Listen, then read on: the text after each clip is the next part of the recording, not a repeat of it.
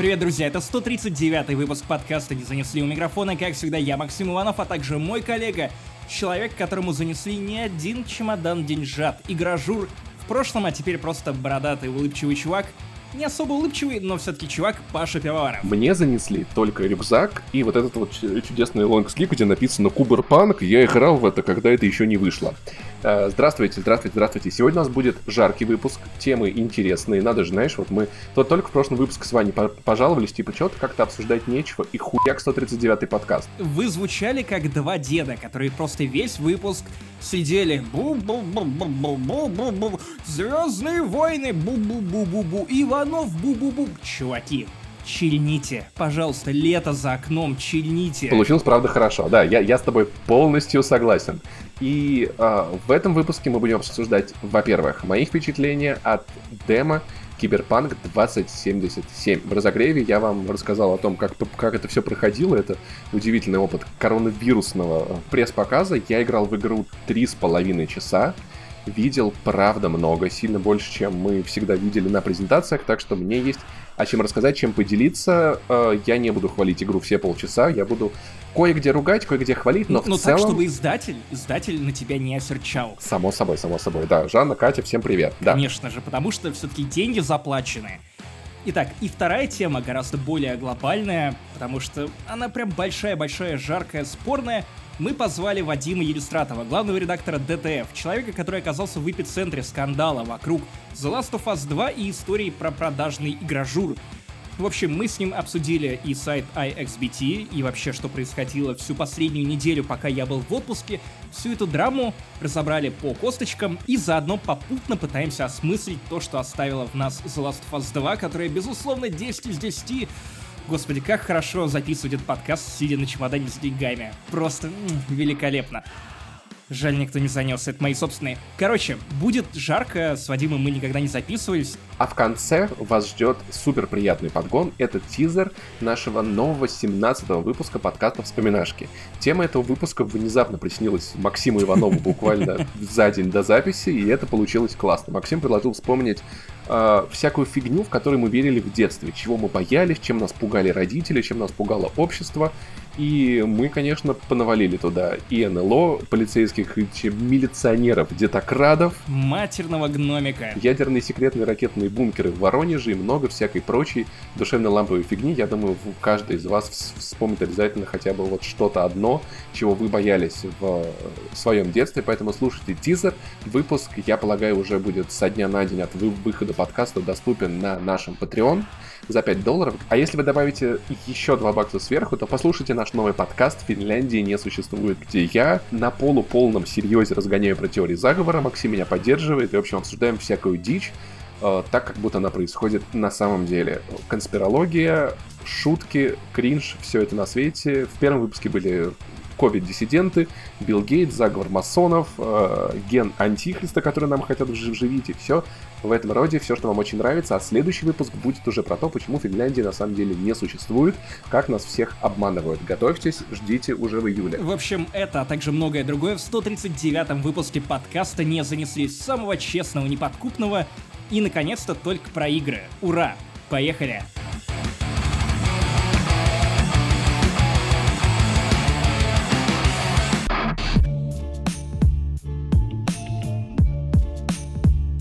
На этот показ Киберпанка я шел на самом деле с сомнениями внутри. Вот, то есть, что важно понимать. Мы с тобой часто обсуждали эту тему про то, что есть вот игры от студии, которым ты доверяешь полностью и в которых ты не сомневаешься. Да, часто приводили Naughty Dog. Я вот говорил о том, что если Naughty Dog завтра выпустит игру с непонятным названием и с черной обложкой, я ее куплю за $50 просто потому, что это Naughty Dog. Rockstar туда же. CD Projekt Red при всей моей огроменной любви к Ведьмаку к списку этих студий не относятся. Погоди, вот у меня относятся. У меня нет. После Ведьмака 3 мое уважение. Уважение есть. Короче, Киберпанк анонсировали 7 лет назад. Вот тему тизер-трейлеров под прекрасную песню «Буллет» группы Арчев. Потом про игру ничего не было слышно очень долго. Потом про игру стало слышно. Ее разрабатывают, показывают ее ограниченно. Поиграть журналистам практически не дают. Переносят раз, переносят два, переносят три. И Ведьмак 3 охуительная игра. Совершенно охуительная. Но все-таки это был третий Ведьмак. Киберпанк — это новая игра для CD Projekt Red. Они не делали шутеров от первого лица, они не делали игр от первого лица, они не работали с жанром киберпанка. И это проект, в котором я на самом деле сомневался до этой презентации, сейчас сомневаюсь сильно меньше, чем до нее. Когда меня позвали поиграть там 3,5 часа, я такой, блядь, наконец-то людям дают много играть в киберпанк, он все-таки существует, окей. Может быть, одно большое отточенное демо, но оно хотя бы существует, и это дает мне очень большую надежду. Что вызывало у меня реально сомнения по тем геймплейным трейлерам? Я видел очень красивый город, нет вопросов. И очень детальный, в том смысле, меня поражало всегда то, что очень много фич и вещей, которые ты просто смотришь в трейлере и просто не понимаешь, каким образом CD Projekt Red собираются насыщать вот так же деталями весь остальной мир. Это слишком, блядь, сложно. Безумно красиво. К этому вопросу у меня не было никогда. Сюжет к нему тоже, потому что это CD Projekt Red. Но вот будет ли это хорошо играться, вот эти вопросы у меня оставались. И как вообще там типа на практике выглядит эта смесь GTA и Deus Ex? После демо вопросов стало сильно меньше. Короче, что самое важное, наверное, стоит из нее вынести. В эту игру охуительно играть. Охуительно в ней практически все. Так, погоди. Сколько тебе занесли? Ты это говоришь только из-за повестки или что? Да, кстати, важно это сказать. Наверное, знаешь, это, может быть, правда, стоит сделать частью журналистской этики. Рюкзак Киберпанк. Очень красивый, большой такой, вместительный, желтый. С деньгами. Да, и вот это вот свитшот. Все. Все, что мне занесли. Ты выглядишь так, как будто бы кто-то распечатал полицейскую ленту, которая огораживает места убийств. Я хотел быть похожим на курьера Яндекс.Еды, чтобы в случае второго локдауна нормально ходить с этим рюкзаком по городу. До кладбища, судя по всему. Меня дико вперла стрельба в этой игре. Самым приятным оказалось реально стрелять. Импакт от оружия, на удивление, охуительный. Видеть, как пули врезаются в врагов, как их это дамажит, как они падают, как у них отлетают головы от катаны, как они разваливаются, как они расчленяются, это просто пиздец как круто. Погоди, ты стреляешь катаной. Каким образом? Нет, катаной ты рубишь, это уже другой момент, это момент битвы. И я полагаю, что, наверное, вот вся вот та индустрия польских шутеров, которая когда-то была в Польше, она повлияла на то, что в CD Projekt Red очень классная стрельба. Мне кажется, они просто наняли специалистов, которые работали на тысячи всех вот этих вот шутеров, поэтому в Киберпанке больше всего мне прикололо реально стрелять. Возможно, это просто был такой глобальный польский заговор, когда поляки реально годами выпускали очень хуёвые шутеры для того, чтобы появился термин «польский шутер», чтобы ты ничего не ждал от стрельбы в Киберпанке, а потом они делают нормальную стрельбу, просто нормальную, и ты такой: «Господи, это шедевр, 10 из 10, там еще катана есть. Можно голову срубить и в шею насрать». Слушай, ну подожди, не все польские шутеры хуёвые, все-таки People Can Fly — это варшавская студия, они сделали Bulletstorm, так что окей, утрись. В демо показывали ту вот миссию, которую, ну, мы видели на всех презентациях, помнишь, где, ну, главному герою нужно каким-то образом получить дрон у бандитов. Его можно там типа выкупить, можно договориться с другой организацией, которая подстроит диверсию, и они помогут тебе сбежать. Можно договориться с другими людьми, которые дадут тебе поддельный чип с бабками. Как мне рассказал комьюнити-менеджер, есть 12 способов решить эту миссию. Но я настолько вдохновился мясным шутером, в который превращается Киберпанк, что я такой: я не буду ни с кем договариваться, я просто пойду максимально в наглую и устрою самую лютую хуйню, которую только можно сделать с этой завязкой, потому что я не хочу пробовать договариваться, так сделают все журналисты. В итоге эта миссия закончилась тем, что я пришел, сел говорить с бандосами, они такие: вот смотри, вот эта штука у нас. Я такой: покажите. Ага, понял, как она работает. Типа, значит так. Они такие: гони бабки. Я такой. И в этот момент главный герой просто вскакивает, наставляет пушку на голову злодея. Мой напарник Джеки делает то же самое. И начинается просто ебучий вестерн. С мясом, кровью. И самый классный момент, что ну вот эта ситуация неразрешимая. С ней непонятно, что будет дальше. В комнату заваливается гигантский босс, который, значит, наставляет на Ви пушку. Ну, что-то типа того. Он очень накачан. Битву с ним тоже показывали сейчас на CD Projekt Red. И он оставляет пушку на главного героя. Мы с ним немного ведем рамсы. И все заканчивается тем, что у меня просто появляется вот эта вот кнопка «Ренегат», знаешь, вот типа как в Mass Effect. Я просто выношу ему нахуй голову из пистолета. И комьюнити-менеджер игры такая: оп, кажется, у тебя не будет босс-файта. Я такой: ну и охуительно. То есть я разрешил сцену, которая раньше в демо занимала 10-15 минут, просто одним, блядь, выстрелом в нужный момент. И это классно. Но с другой стороны, то, что я хотел разрешать эту ситуацию максимально насильственным способом, стало следствием другой, может быть, проблемы игры. То, что большую часть 3,5-часового демо, знаешь, чем я занимался? лутался. Лутал. Пиздел. Это не проблема. Слушай, ну знаешь, на самом деле, мне кажется, здесь было все-таки пиздежа намного больше, чем игры. Ты играл в Disco Elysium, чел? Нет, я еще не играл в Disco Elysium, потому что она тогда не вышла на консоли, там нет русского языка. Давай не будем. Да, игры бывают разные, но просто понимаешь, когда тебе рекламируют игру, типа, у нас будет супер улучшение, прокачка, ты сможешь поставить руки на руки, в каждую руку по лезвию, жопу у тебя будет лезвие, блять. Сможешь делать увеличенный хуй, которым ты будешь бить людей по ебалу, это я только что придумал, такое не обязательно будет. Но тут на деле у тебя просто пиздёж. В игре есть 3 пролога. Эта фича напоминает Dragon Age Origins.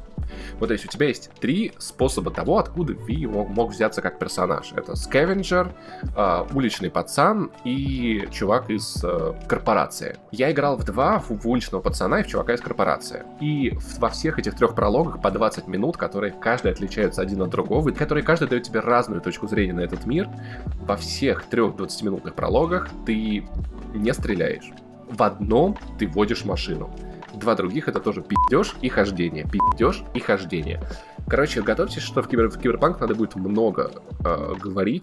очень много говорить, но говорить классно, это факт. Диалоги потрясающие, а точно напоминают GTA. В этом лучший момент, потому что ты говоришь однозначно, что это плохо, но тут важно упомянуть, это интересно читать, тебе интересно участвовать в этих диалогах, или это обсуждение Days Gone, я не знаю. На всякий случай, да, меня можно было понять неправильно, я не говорю, что это прям плохо, я говорю, что этого много, и, возможно, это не то, чего вы от Киберпанка когда-либо ожидали, но это хорошие диалоги, это интересные диалоги, они раскрывают очень многое. При этом происхождение, правда, интересное, типа скавенджер, ты начинаешь вообще за городом, ты, короче...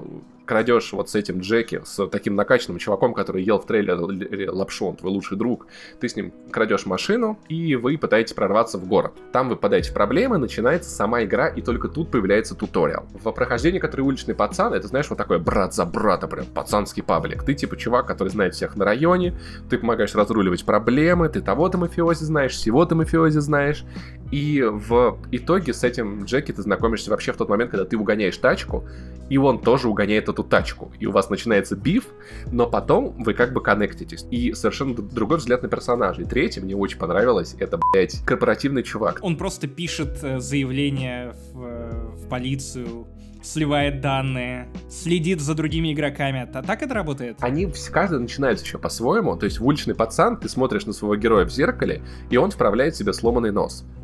А вот этот вот чувак из корпорации появляется напротив зеркала в туалете и блюет в офисе корпорации, блюет в раковину, потому что ему плохо. Я не знаю, может быть, он кранчил, может быть, он переработал, но ощущение было, как будто я в офис Mail.ru попал. Вот это вот офисное пространство супертехнологичное, все ходят, обсуждают, как кто кого подсидел, у кого какие переработки, как, значит, там KPI выполняют, и он такой решала в корпорации, он решает проблемы. И это, на самом деле, отражается во многом в характерах. То есть, если, к примеру, там на первую точку уличный пацан едет там с боссом мафии, они обсуждают, как, значит, пацан вернулся в город, что в городе изменилось, какие расклады, чё кого, типа брат за брата, то бизнес-пацан из корпорации, он летит на летающей тачке корпоративной, где пьет шампанское, тачка приземляется на баскетбольную площадку, и к тебе тут же подваливают рамсить 3 пацана, типа, ты чё, охуел, мы в баскетбол играли. Здесь можно промолчать, и вроде как это все закончится мирно, но я не удержался, нажал на кнопку ренегата, главный герой просто берет у одного баскетбольный мяч, заряжает другому в ебало с такой силой, что чувак просто падает, второму ломает кадык, типа, и третий такой, о, ладно, все, никаких разговоров, окей, братан, все, делай, что хочешь. Слушай, он вполне себе, несмотря на то, что он корпоративный решала, он вполне себе, уличный чувак. Потому что обычно люди, которые работают в корпорациях, они такие... Так, извините, это ваш ягуар, можно я допью? Как-то так себя ведут. В присутствии больших, плохих чуваков. А тут, это киберкорпорация будущего, поэтому он такой, знаешь, так супер на пафосе. Он такой, ебать, да я все знаю, да то-то знаю. Но вот как мне рассказал комьюнити-менеджер игры, что, это будет, это реально влияет на диалоги. Я это видел, как появляются опции, которые недоступны для других прохождений. Начинается все, конечно же, с очень-очень подробного редактора персонажей, который будет еще подробнее. Да, я сделал себе огромный хер, потому что я могу и интимную стрижку в виде сердечка. Это очень важно. Погоди, это доступно. Да. У тебя реально есть передовой персонаж. Ты листаешь такой волосы, то-то, то-то. Ты можешь выбрать голос, который может быть женским, вне зависимости от твоего телосложения. Типа, всем похуй, это будущее, ребят, отстаньте. И листаешь хер, тебе показывает твой хер. Кстати, я не посмотрел, как выглядят женские гениталии в этой игре. Возможно, это будет сюрприз. Будет ли считаться скриншот этого экрана дикпиком? Я полагаю, что да. Наверное, так лучше не делать. Мне интересно, как Twitch будет поступать с трансляцией этой игры. Вот. И вроде как это, я полагаю, как-то, наверное, будет использовано в геймплее, потому что, да, должны быть и сцены секса, и сцены всякого такого. Кстати, наверняка же не все персонажи смогут понять по твоему внешнему виду, что ты, например, мужчина или женщина, но при этом у тебя есть... хер или нет хера. Я думаю, это как-то, да, надо обозначать. И это может, в постельной сцене это может стать сюрпризом. Интересно, как в таком случае герои себя поведут. Типа, о, у тебя хер, у меня тоже. Ух, неплохо. Жаримся, пацаны. Да, потом уже, после вот этих вступлений начинается обучение, где показывают, как работает стелс, боевка. И, слушай, я думал, что это смесь GTA и Deus Ex, но на деле оказалось, что это не только смесь GTA и Deus Ex, это еще лучшая часть от Watch Dogs, где ты можешь разруливать проблемы, просто используя камеры видеонаблюдения. Хакнуть чужую жопу. Да, хакнуть чужую жопу, то есть подозвать одного охранника к другому и взорвать обоих. И это еще, помимо того, что это все вышеперечислено, это еще и ебучий Remember Me. Но лучшая часть Remember Me. Ты помнишь эту игру? Да я помню, конечно, чувак. Ну... Помнишь, в этой игре был взлом воспоминаний людей? Да, и это был довольно грустный сегмент, который повторялся раз за разом, который по факту скорее напоминал кусок из другой игры этой же студии Life is Strange, где тебе нужно было правильно как-то разрулить и собрать этот пазл. Да, там главная героиня изменяла воспоминания людей, чтобы добиться от них какой-то информации. Там вживляла фейковые воспоминания о том, что там у них кто-то умер, кто-то погиб. И в Киберпанке появилась очень похожая штука, которая называется нейроденс. Сейчас слушай внимательно, потому что ты про нее пока что не знаешь. Как раз таки вот та презентация, которая будет в четверг, которую на русском языке, ну уже для наших слушателей, провели Паш Пивоваров и Алина Рин в прямом эфире. Там эту фичу будут показывать впервые. Так, я весь ухо. Можно ли быть целиком ухом в Киберпанке? Типа, я хочу отыгрывать ухо. Нет, но я видел чувака, у которого было 6 глаз, как у паука. Я полагаю, можно сделать 6 ух. Бля, тащим-то это звучит охуенно.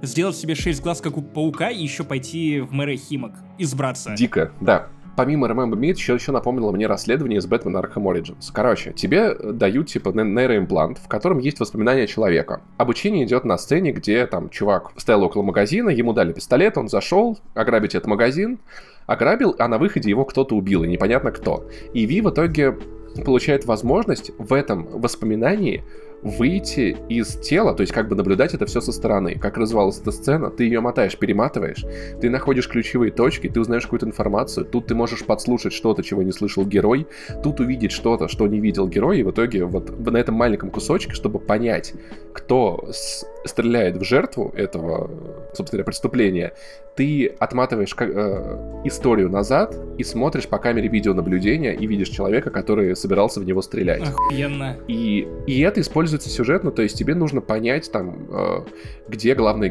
там, какой-нибудь злодей держит какую-то штуку. Ты там получаешь воспоминания о человеке, который с ним общается, смотришь, что он говорит, куда ходит, анализируешь в том числе с помощью тепловизора постфактум эти воспоминания и копаешься вот реально в очень интересном детективном режиме на куче уровней и слоев, переключаясь то от первого лица, то от свободной камеры, и расследуешь эти штуки, и это выглядит как классная игровая механика. И в итоге Киберпанк, самое интересное, что это реально куча видеоигр в одной. Ты любил взломы в Watch Dogs, возьми, вкачай хакера и решай штуки взломами. Ты любишь RPG и попиздеть, большинство ситуаций ты наверняка сможешь разрулить, просто правильно допиздевшись с нужными людьми.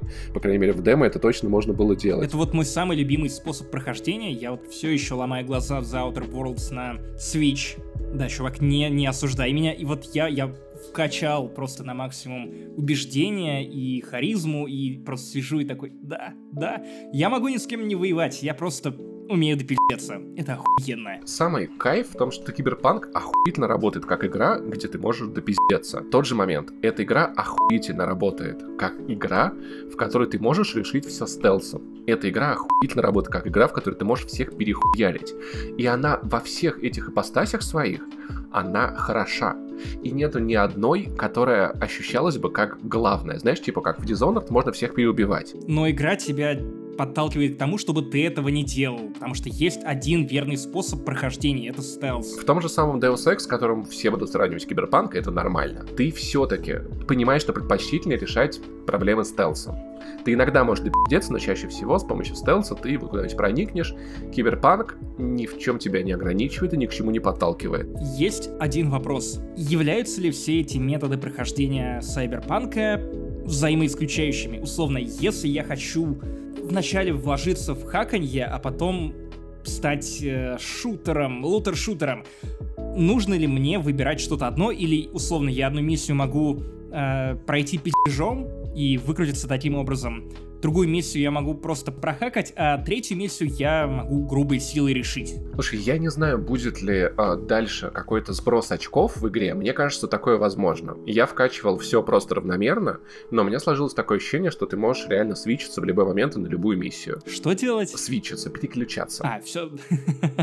Да, ну то есть, ну, к примеру, чтобы решить что-то там типа бандитским способом, тебе не обязательно там быть каким-то супер прохиленным, супер там прокачанным. Возможно, ты будешь лучше убивать, если вкачаешь эту ветку, но если ты технарь, ты все равно сможешь стрелять. И попадая людям в голову, ты сможешь их очень, очень эффективно убивать. И это вот, ну вот, окончательно дать ответ на этот вопрос я смогу только пройдя игру, потому что по демо это непонятно, но в демо можно было делать что угодно в любой момент. И эти варианты, они на самом деле... Знаешь, вот бывает, когда ты в игре не пошел по стелсу и какой-то диалог прослушал, ты что-то пропустил, да, и это тебя немного парит. Ты понимаешь, что, типа, есть упущенная возможность. А в Киберпанк, если ты вот ту миссию, главную, которая была в демо, если ты решаешь ее переговорами, то ты увидишь новый контекст, новых персонажей. Но если ты решишь ее перестрелкой, ты увидишь других персонажей, и другой контекст, и другие сцены, и другие диалоги, и они все совершенно наполнены смыслом. Поэтому у тебя нет просто желания выбирать какой-то один определенный, и это безумно клево.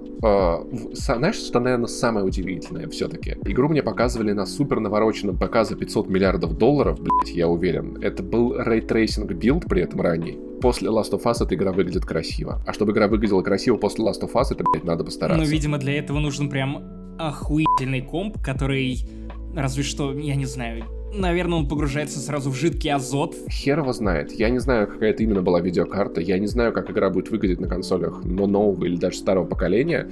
Просто надеюсь, что достойно, но визуальный арт, он охуительный. И загрузок практически не было. Или они были, но очень маленькие. Но вот это ощущение, знаешь, вот опять-таки вспоминаю Deus Ex. То, что ты заходишь на какую-то большую локацию, делать классную миссию прямо из открытого мира, это клево. Без подгрузок. Да, без подгрузок. Привет, Outer Worlds. Наверное, где-то они будут, да, но это правда очень клево. И из плохого, что было реально, что мне в демо не понравилось, это вождение машины. У меня были опасения, что это все-таки будет вот этот вот мыло в бане, вот про которое шутила адовая кухня. Скажи, это так же плохо, как Бэтмобиль в Arkham Knight? Нет, Бэтмобиль сам водился лучше, чем автомобиль в этой игре. Ну, это неутешительно, потому что Бэтмобиль был просто калом. Но, слушай, можно утешить, на самом деле, с другой стороны. Тем, что мне объяснили, что разработчики сейчас все еще ломаются между тремя схемами управления машиной, они не могут выбрать. Вот в этом демо был вариант максимально аркадный, и он был какой-то, ну, совершенно картонный автомобиль. Ты не чувствуешь то, как ты его ведешь, ты не чувствуешь дорогу, ты просто нажимаешь кнопку, он едет, поворачивает, не какого-то ускорения, не нормального торможения. Может быть, это даже нормально для какого-то мира хай-тек будущего. Возможно, чувак, просто у тебя такое жжение в заднице из-за того, что ты до этого играл месяц в игру, где ты просто каждую кочку чувствовал, проклинал, да. А именно SnowRunner. Но знаешь, на самом деле вождение в SnowRunner безумно похоже на то, как оно было реализовано в GTA 4. Именно физика. А вот тут ты понимаешь, что этой физики нет. И я надеюсь, что разработчики все-таки примут правильное решение. Правильным решением, на мой взгляд, если меня, конечно, кто-то слушает из CD Projekt Red, это сделать возможность выбора управления для пользователя. В той же Mafia 3 можно было выбрать аркадный или симуляцию. И это было клево. Я полагаю, как кому-то обязательно серьезный симуляционный режим в Киберпанке подойдет, кому-то он совершенно не понравится. Но проработка мира совершенно охуительна. И это очень красиво. Это безумно красивый город. Ты едешь по нему от первого лица, и ты такой, я просто не верю, что в это можно играть. Типа, что это открытый мир, это открытый город. Я немного переживаю по поводу наполнения открытого мира. То есть он может быть, правда, мертвым. С одной стороны, да я там не заметил, правда, каких-то суперактивностей. Я видел перестрелку, и, как мне рассказали, что когда ты прибываешь в новый район, тебе могут дать местные... Забыл, как называются эти люди, которые связывают заказчика и клиента. Ну, в общем, посредники в этом бандитском мире могут дать тебе заказ на эту перестрелку, кого-то там убить, или полиция может тебя. Ну, то есть такой активности там будет.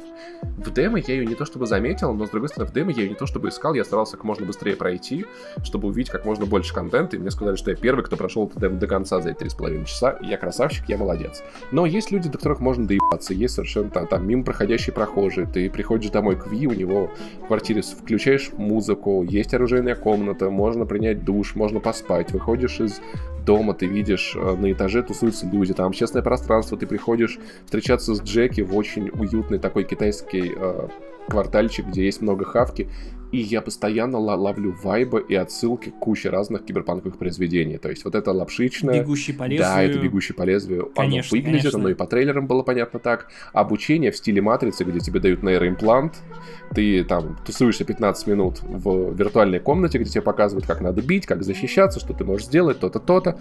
Потом ты возвращаешься и понимаешь, что там в реальном мире минута прошла максимум. И куча произведений, очень классные отсылки. При этом, кстати, даже боевая система мне нравится. Ну, то есть блок, у ворот, сильный удар, слабый удар. Но она как-то получается так динамически, тем более, если прокачать там потом чуть позже возможность парирования, то есть блока в нужный момент, который еще позволяет в ответ ебучку прописать, это очень клево. Я налутал до хуя одежды, я сделал себе очень модного Ви, нашел ему красивую куртку, красивую футболку. Ты сделал из Ви Луи Ви. Да, Луи Витон. Кучу оружия. У этого столько-то урона в секунду, у этого столько-то урона в секунду. Это стреляет тремя патронами. Сюда можно поставить модификацию. Тут я взял катану, тут я взял еще какую-то штуку. Куча скиллов, прокачка, пиздец, как там много всего у тебя. Ну, то есть, ветки. Соответственно, сила, ловкость, хакинг, скрытность и кул. Типа, это крутость. Ты много вещей в игре не сможешь сделать, если ты недостаточно крутой. Но в целом, как в реальной жизни, да. У тебя есть ощутимый стрит кредабилити. Когда я в той миссии перехуячил всех в той локации, кого только можно было, у меня вырос стрит кредабилити. Это было очень круто. Вот. И очень много, в том числе, социального инжиниринга. То есть ты убиваешь главаря этой банды, и в тот же момент ты находишь в тюрьме у этой банды их бывшего главаря. И такой, а выпущу-ка я его, он мне это запомнит, и эти мудаки, наверное, не будут за мной охотиться. Блин, при этом все эти диалоги от первого лица, когда ты садишься в машину к чуваку, он тебя катает, рассказывает тебе, что там будет по сюжету, это очень красиво.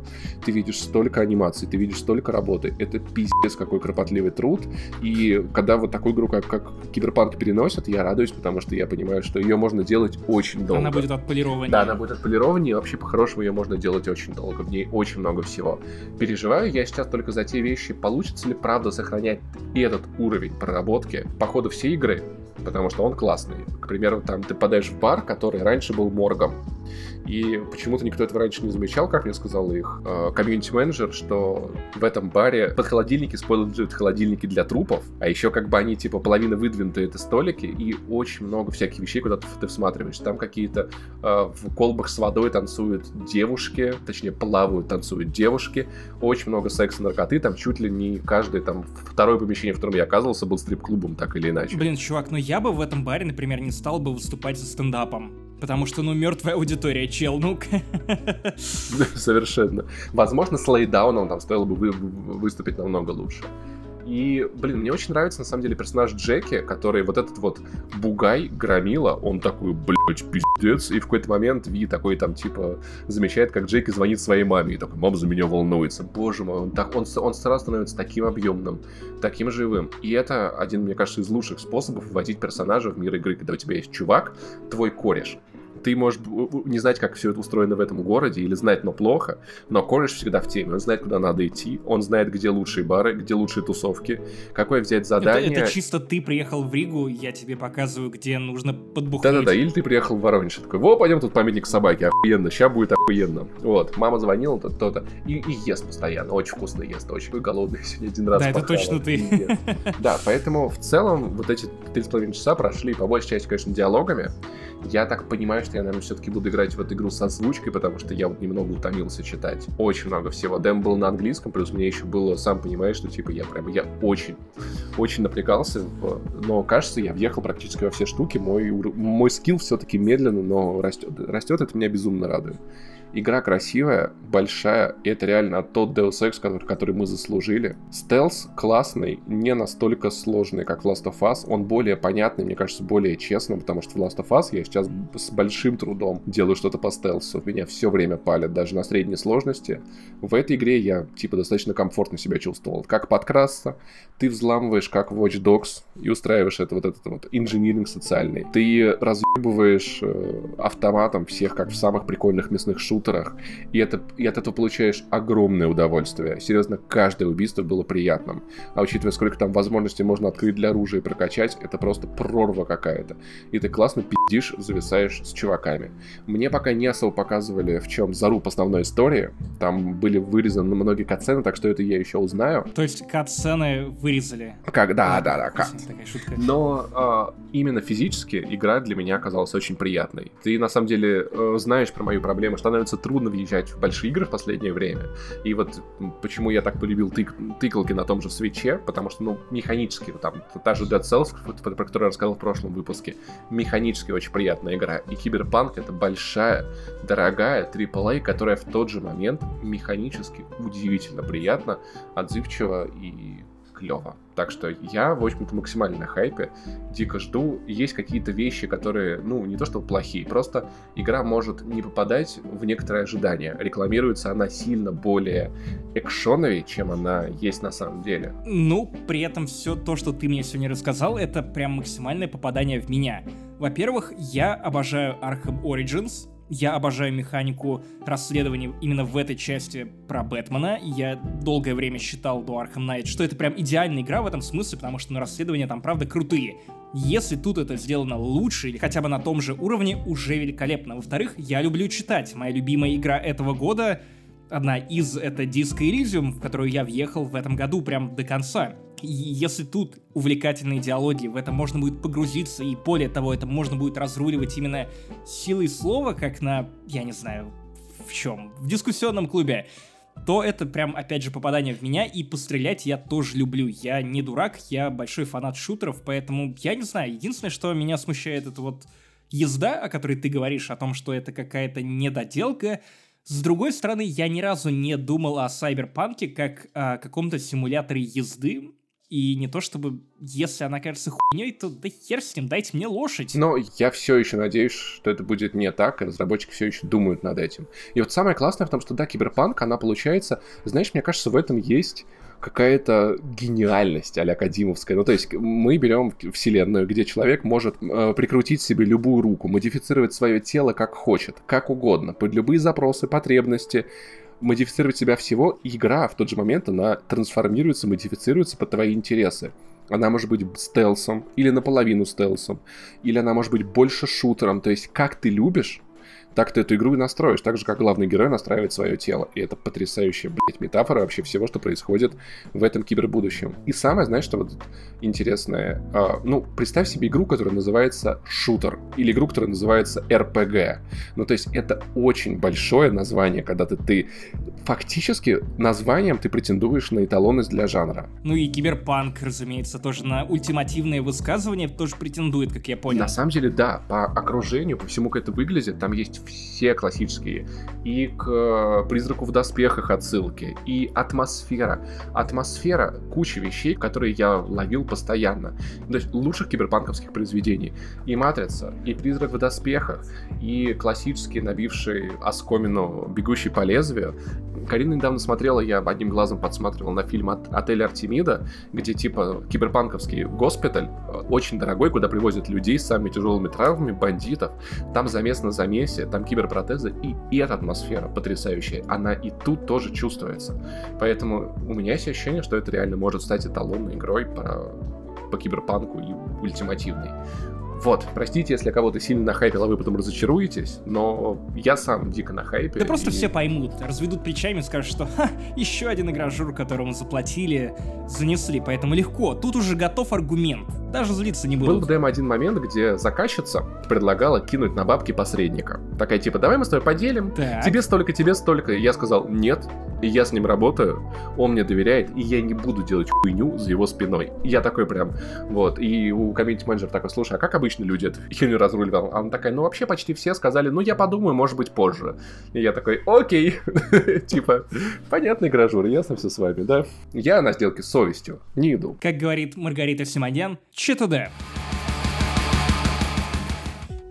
И у нас в гостях Вадим Елистратов, потому что мы обсуждаем главную тему этой недели — The Last of Us 2, а также драму вокруг игражура и того, к чему приводит трейбализм в обсуждении игры, которая говорит о трейбализме. Нил Дракман даже не догадывался, что самая большая драма Last of Us будет не в Last of Us. Я думаю, если бы Элли почитала твиттер за последние 2 дня, она такая, блядь, типа, не так плохо со мной обошлись, как вы как вот с этими людьми обходятся сейчас. Ты дашь Вадиму сказать хоть слово? Да, Вадим, привет. Привет. Как у вас дела? У нас хорошо. Блин, Вадим уже такой забитый, как будто бы мы его пытаем. Как у тебя дела, Вадим? Ну, последние дни были достаточно тяжелыми, эмоционально, достаточно такими напряжными. Не знаю, просто возникла такая ситуация, когда видишь вот столько таких комментариев гневных и начинаешь там, не знаю, сомневаться в себе, еще что-то. Но потом, естественно, как бы приходит такое чувство просветления, думаешь, ладно... Надо просто вдоль реки погулять. Да. Давай расскажем эту историю с самого начала, потому что не все наши слушатели в курсе того, что происходило вокруг The Last of Us 2 последнюю неделю, а произошло много чего. Давай начнем с того, что происходило на Metacritic, насколько отличаются оценки игроков от оценок игровых журналистов, и почему игражур, в том числе русские, стали обвинять в продажности, в занесенных чемоданах. Не занесли, подкаст — это лучшая площадка для того, чтобы рассказать о том, как игражурам не заносят деньги на самом деле, я знаю это по себе. Вадим. Ну, я на самом деле немножечко во времени сдвинусь назад и расскажу просто, с чего все началось. То, что по The Last of Us ключи прислали достаточно рано. Sony так делает всегда, на самом деле. Ну, тут немножко раньше, чем обычно. Мы получили игру за месяц до релиза, и у нас было очень много времени. Все было бы нормально, если бы не случилась вот эта утечка. И проблема в чем? То, что произошла утечка, в сеть вывалили целые куски, там несколько часов видео из игры, включая сцены там отдельные. Естественно, это все вырвано из контекста, непонятно, в каком это все порядке идет, что это значит. Ну, естественно, люди уже успели сделать какие-то выводы. А в этот момент сижу я, который подписал бумагу, в которой, ну, говорится, что вот я не могу там рассказывать про вот это, про вот это, про вот это, про вот это. Давай будем честны, ты вообще ни про что не мог рассказывать. Ну, не совсем. Во-первых, я хочу уточнить такой момент, что там рекомендации все-таки, там не жесткие требования. И все рекомендации, они касаются сюжета. Нельзя рассказывать там не про какие-то особенности игры, а именно про сюжет. Ну, локации не то чтобы это какой-то сюжет, хотя про локации тоже просили не говорить, за исключением тех, которые показывали в трейлерах. Они хотели сохранить эффект сюрприза, и получилась дурацкая ситуация, на самом деле, когда игроки в каком-то смысле знали об игре и могли говорить об игре больше, чем журналист. И вот получилась такая история, что я вроде бы сейчас должен выйти к людям и сказать: вот, смотрите, ситуация с игрой обстоит вот так, я пишу обзор хвалебный, потому что мне игра очень понравилась, и тут ко мне вбегают люди со спойлерами, на которые я не могу отвечать. Из-за жесткости эмбарго сложилась ситуация, в которой я просто безоружен перед лицом толпы гневной. И другая важная деталь, то что игра получилась такой, что она не защищена вот от вырывания из контекста. Вот есть такие игры, да, где там последовательно происходит какая-то цепочка событий, и ты можешь вырвать какую-то сцену, показать ее, люди посмотрят, подумают, да, действительно классно, здорово, и они эту сцену поймут без контекста.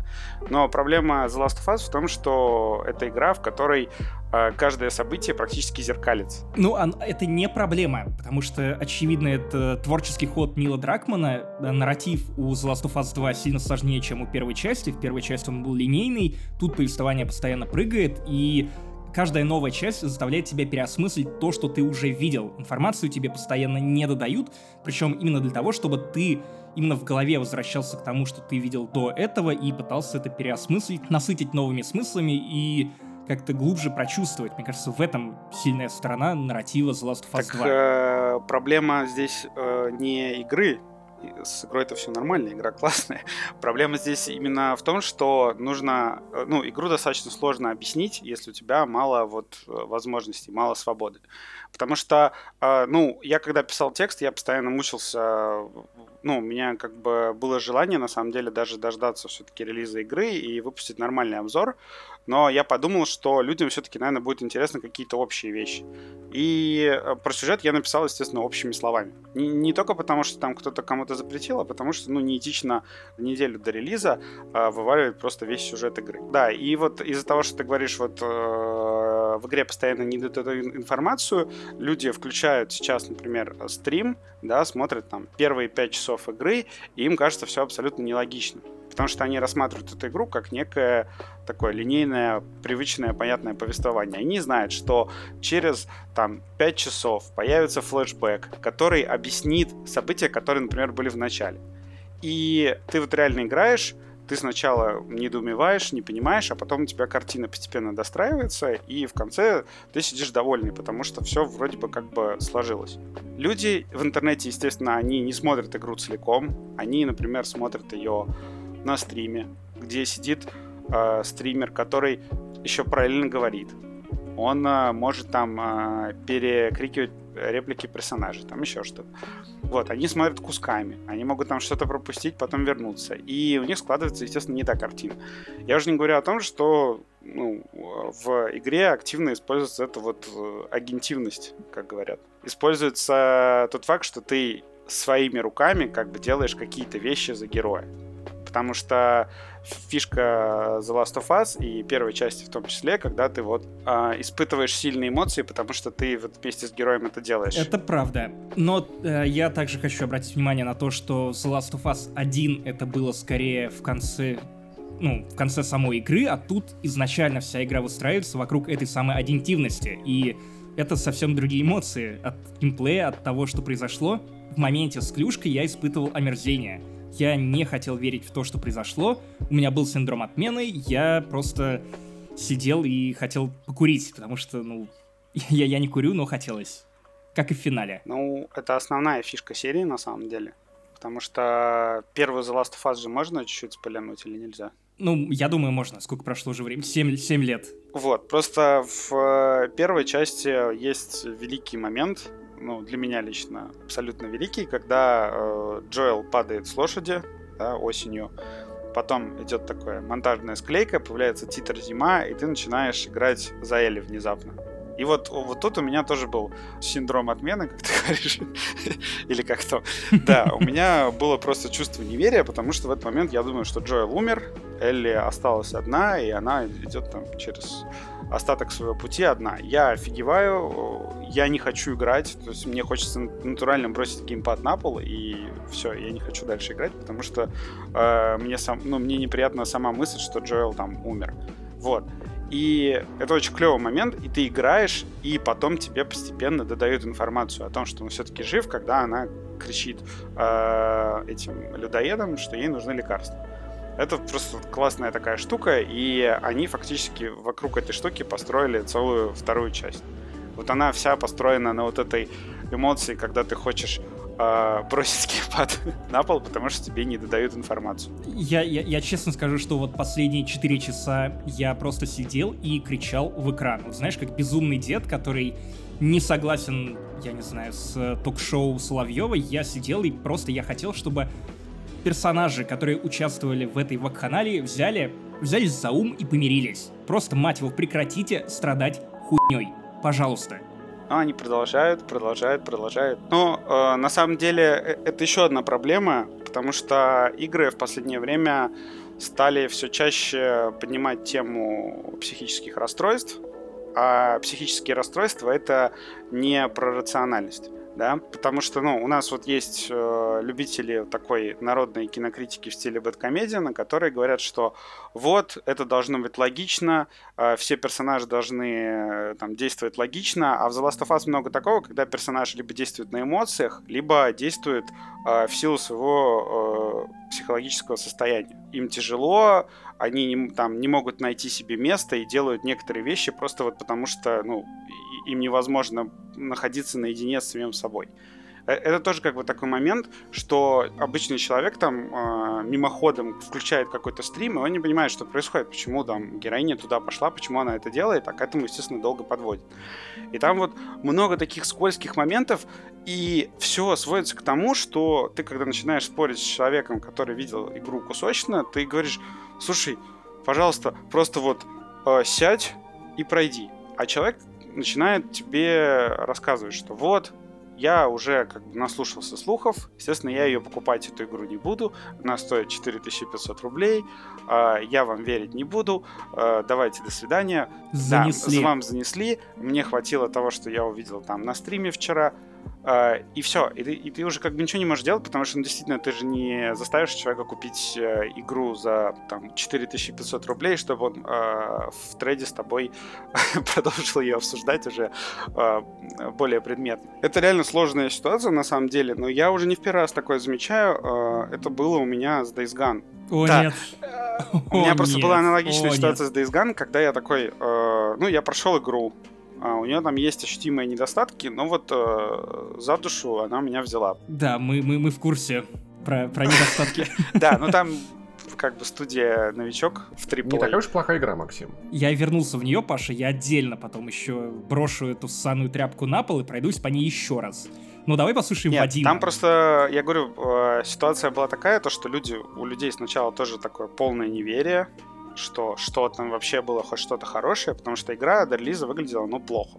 Ее рекламировали, так что какой-то там мужик, говнарь, едет на мотоцикле куда-то, там, в кого-то постреляет, еще что-то, она выглядела, ну, прям как-то слабенько по меркам Sony. Честно говоря. Ну, честно говоря, да. Честно говоря, это была лучшая часть. Ты просто не дошел до лучшей части. Да. Скорее всего. Ну, еще нет, мне осталось там... 7 часов, наверное, или 8. То есть я прям почти, но я все еще жду. До битвы с Ордой ты дошел? Да. Ну так это же классно. И такого нигде не было. Давай сейчас не будем спорить о вкусах. Я просто один момент скажу, что я в последнее время начал замечать такую ситуацию, что люди на релизе прям вот у них неверие, да, недоверие, а потом игра идет на скидки. И у нас, у нас UGC сайт, да, UGC платформа, и у нас начинают со скидками появляться посты. Слушайте, а игра-то как бы, она ничего на самом деле. Ваня недавно в подкасте «Один дома» очень интересно рассказал про... Мы только что ее обсуждали, я забыл название. Про Days Gone, да. Он очень интересно про нее рассказал, и такой, типа, я вот на старте скипнул, год спустя прошел, и, типа, ему все очень нравится. Он мне писал благодарности как раз. Это был вот один из тех людей, который на релизе не поверил, а потом он ко мне пришел в Телеграм, говорит, спасибо, что посоветовал. Потому что я в Твиттере несколько раз писал, что давайте, уже попробуйте. Хоть она и не совершенна. Но она как Death Stranding, на самом деле, она не идеальна далеко. Там есть вот прям такие часы, которые висят вообще в воздухе, и ты тошнишь их через силу, да, естественно, там такое есть. Но как бы такое есть и в Red Dead Redemption, скажем. Давайте перенесем конфликт в какую-то более понятную русским игрокам плоскость, а именно про скандал вокруг игрового отделения, как я понял, сайта iXBT.com. Кто это такие вообще, да, что это такое? Диса на продажных... Да, кто это? Почему все так на них сагрились? Почему у них есть просмотры и люди, которые им верят? И почему это вообще кого-то волнует? В чем вспышка гнева? Так, стоп, я могу, не зная тему, ответить тебе сразу на два вопроса из этих. Ну, то есть, почему у них есть просмотры и почему это кого-то волнует? Это просто люди так устроены, это нормально. Но откуда они появились и, типа, что происходит? Вот мне кто-нибудь объяснит? Я знаю, что они из Белоруссии. Из Беларуси, я понял, да. Я, на самом деле, точно не знаю, откуда они появились, но мы начали замечать их ролики на сайте, их начали приносить люди, их обычно жестко минусовали, потому что там чуваки взяли какую позицию, они выбирают какое-то самое, там, не знаю, токсичное мнение об игре, которое главенствует там в комментариях на игровых сайтах в том числе, и они его ретранслируют, они говорят в поддержку. Но получается такого рода популизм, то есть у них, насколько я понял, из того, что я там видел, слышал, у них нет какой-то четкой позиции, которой они придерживаются, они просто двигаются, куда ветер дует. Ну, то есть чуваки тупо хайпуют, берут самое популярное мнение. Медийные флюги. Я говорю, да. Я не могу говорить за них, но со стороны складывается такое впечатление, что они просто они видят, куда ветер дует, что думают вот самые такие токсичные чуваки в комментариях, и они просто эту позицию ретранслируют. То есть появился слух про то, что The Last of Us Part 2. Это, короче, игра про лесбиянок, которые ездят верхом на трансгендерах, и вообще там просто повесточка, все ужасно, все кошмарно. И они просто берут и начинают это там буквально в своем же обзоре транслировать. Говорят, да, вот всю игру испортили, все как вы ожидали, представляете, вот такие дела. И люди, естественно, такие, ну вот, наконец-то кто-то сказал правду. А, ну, и им как бы невдомек, что в игре на самом деле этого практически нет. Там вот эту тему с трансгендерностью там заметить, ну, очень сложно. Она буквально в одном диалоге звучит, и вы легко можете его пропустить, хотя это важный поинт. У меня просто был знакомый, который мне на днях написал, он говорит, слушай, а где в игре был трансгендер? Я просто, я не заметил. Я искал, а его нет. Я ему говорю, прикинь, вот из-за вот этого был... как бы гигантский скандал. То, что в некоторых обзорах реально пишут, что там треть игры посвящена проблемам трансгендеров, но это, это как сказать, что первая The Last of Us — это, в общем, игра про контрабандистов, вот, которые нарушают закон. Нет, это игра про геев, потому что геи в первой The Last of Us тоже были. Билл, по-моему, звали. В том-то и суть, что вся The Last of Us, первая, вторая часть, она вот в том числе про разнообразие. Потому что первая The Last of Us... Тогда Элли там тоже была. Темнокожие... он встречает двух темнокожих братьев, он встречает гея Билла, которого Элли крадет журналы, и они... Билл гей. Угу. Да, с мужчинами. И вакцины. Вот. И они приходят к плотине, где всем заправляет женщина. То есть первая The Last of Us — это вот эта вот повесточка, которую... Почему-то никто не заметил, потому что, действительно... Потому что был мужик главный герой. Потому что в 13-м году был другой дискурс и другой нерв у общества. Все, значит, пользователи наших сайтов, они смотрели на жопу Джоэла и не отвлекались, ничего не видели. А сейчас в игре появилась главной героиня женщина. Смотреть-то больше не на что. Как за нее играть, и начинаешь оглядываться по сторонам. Но только когда в Джоэла наконец-то воткнули штырь, вот только после этого до них начало что-то доходить. При этом я понимаю, что для СМИ, для сайтов хейт-контент, он прикольный, полезный. Я вспоминаю как это... Когда я ходил на «Защитников», я понимал, что я иду обосрать этот фильм. Но я, делал это искренне, я его посмотрел от и до. Ну, то есть я не брал... Нет, ладно, иногда бывал такой, что я брал какие-то вещи, конечно, и ругал их просто за факт существования. Давай вспомним твое видео для Канобу про Nintendo Switch. От этого, кстати, до сих пор не отказываюсь. Та еще срань. Вот. Я, кстати, поиграв полгода на ней, я в этом только сильнее убедился. Но, тем не менее, я делал этот контент искренне. Ну, то есть всегда. Кроме Mass Effect Andromeda, которую я срал до того, как она вышла, но... Там я оказался прав. Но я так не люблю популизм у блогеров и у СМИ, когда, знаешь, просто взять самое популярное мнение, как там это часто бывает, там вот, как это делает Дрю, микротранзакции плохо, знаешь, и вот он залезает на Ленина с этими леволиберальными взглядами, такой, запретить микротранзакции, и DLC запретить, всегда всем запретить, все запретить. Вот такую хуйню я не очень люблю. За все хорошее против всего плохого. Почему все так обсуждают это iXBT? Почему это волнует? ЛГБТ, так, по-моему, называется, нет? Типа, это же просто чуваки из комментариев, которые любят до кого-то доебаться. Это не чуваки из комментариев, это чуваки, которые ретранслируют мнение из комментариев популярные. В смысле, они ничем не отличаются по интонации и осмысленности от чуваков из комментариев. То есть разница лишь в том, что эти чуваки на экране и имеют какой-то, видимо, медийный вес, хотя по факту это... что-то дутое. Я о них не слышал до этой истории. Они какой-то определенный, свою аудиторию они имеют. Я, например, смотрел у них ролик с критикой книги Подшибякина, и там они даже по делу ее критикуют местами. Но там была проблема ролика в том, что у них, по-моему, часовой ролик с аргументами и материалом, который можно рассказать за 20 минут. С подачей были странные вещи. Но мне кажется, просто это какая-то сознательная история. То есть это, не глупые люди там. Очевидно, нет. Они, скажем так, просто сознательно ищут себе вот такую нишу, да. А могут ли они искренне так думать? Я не уверен, что они искренне так думают, потому что, я говорю...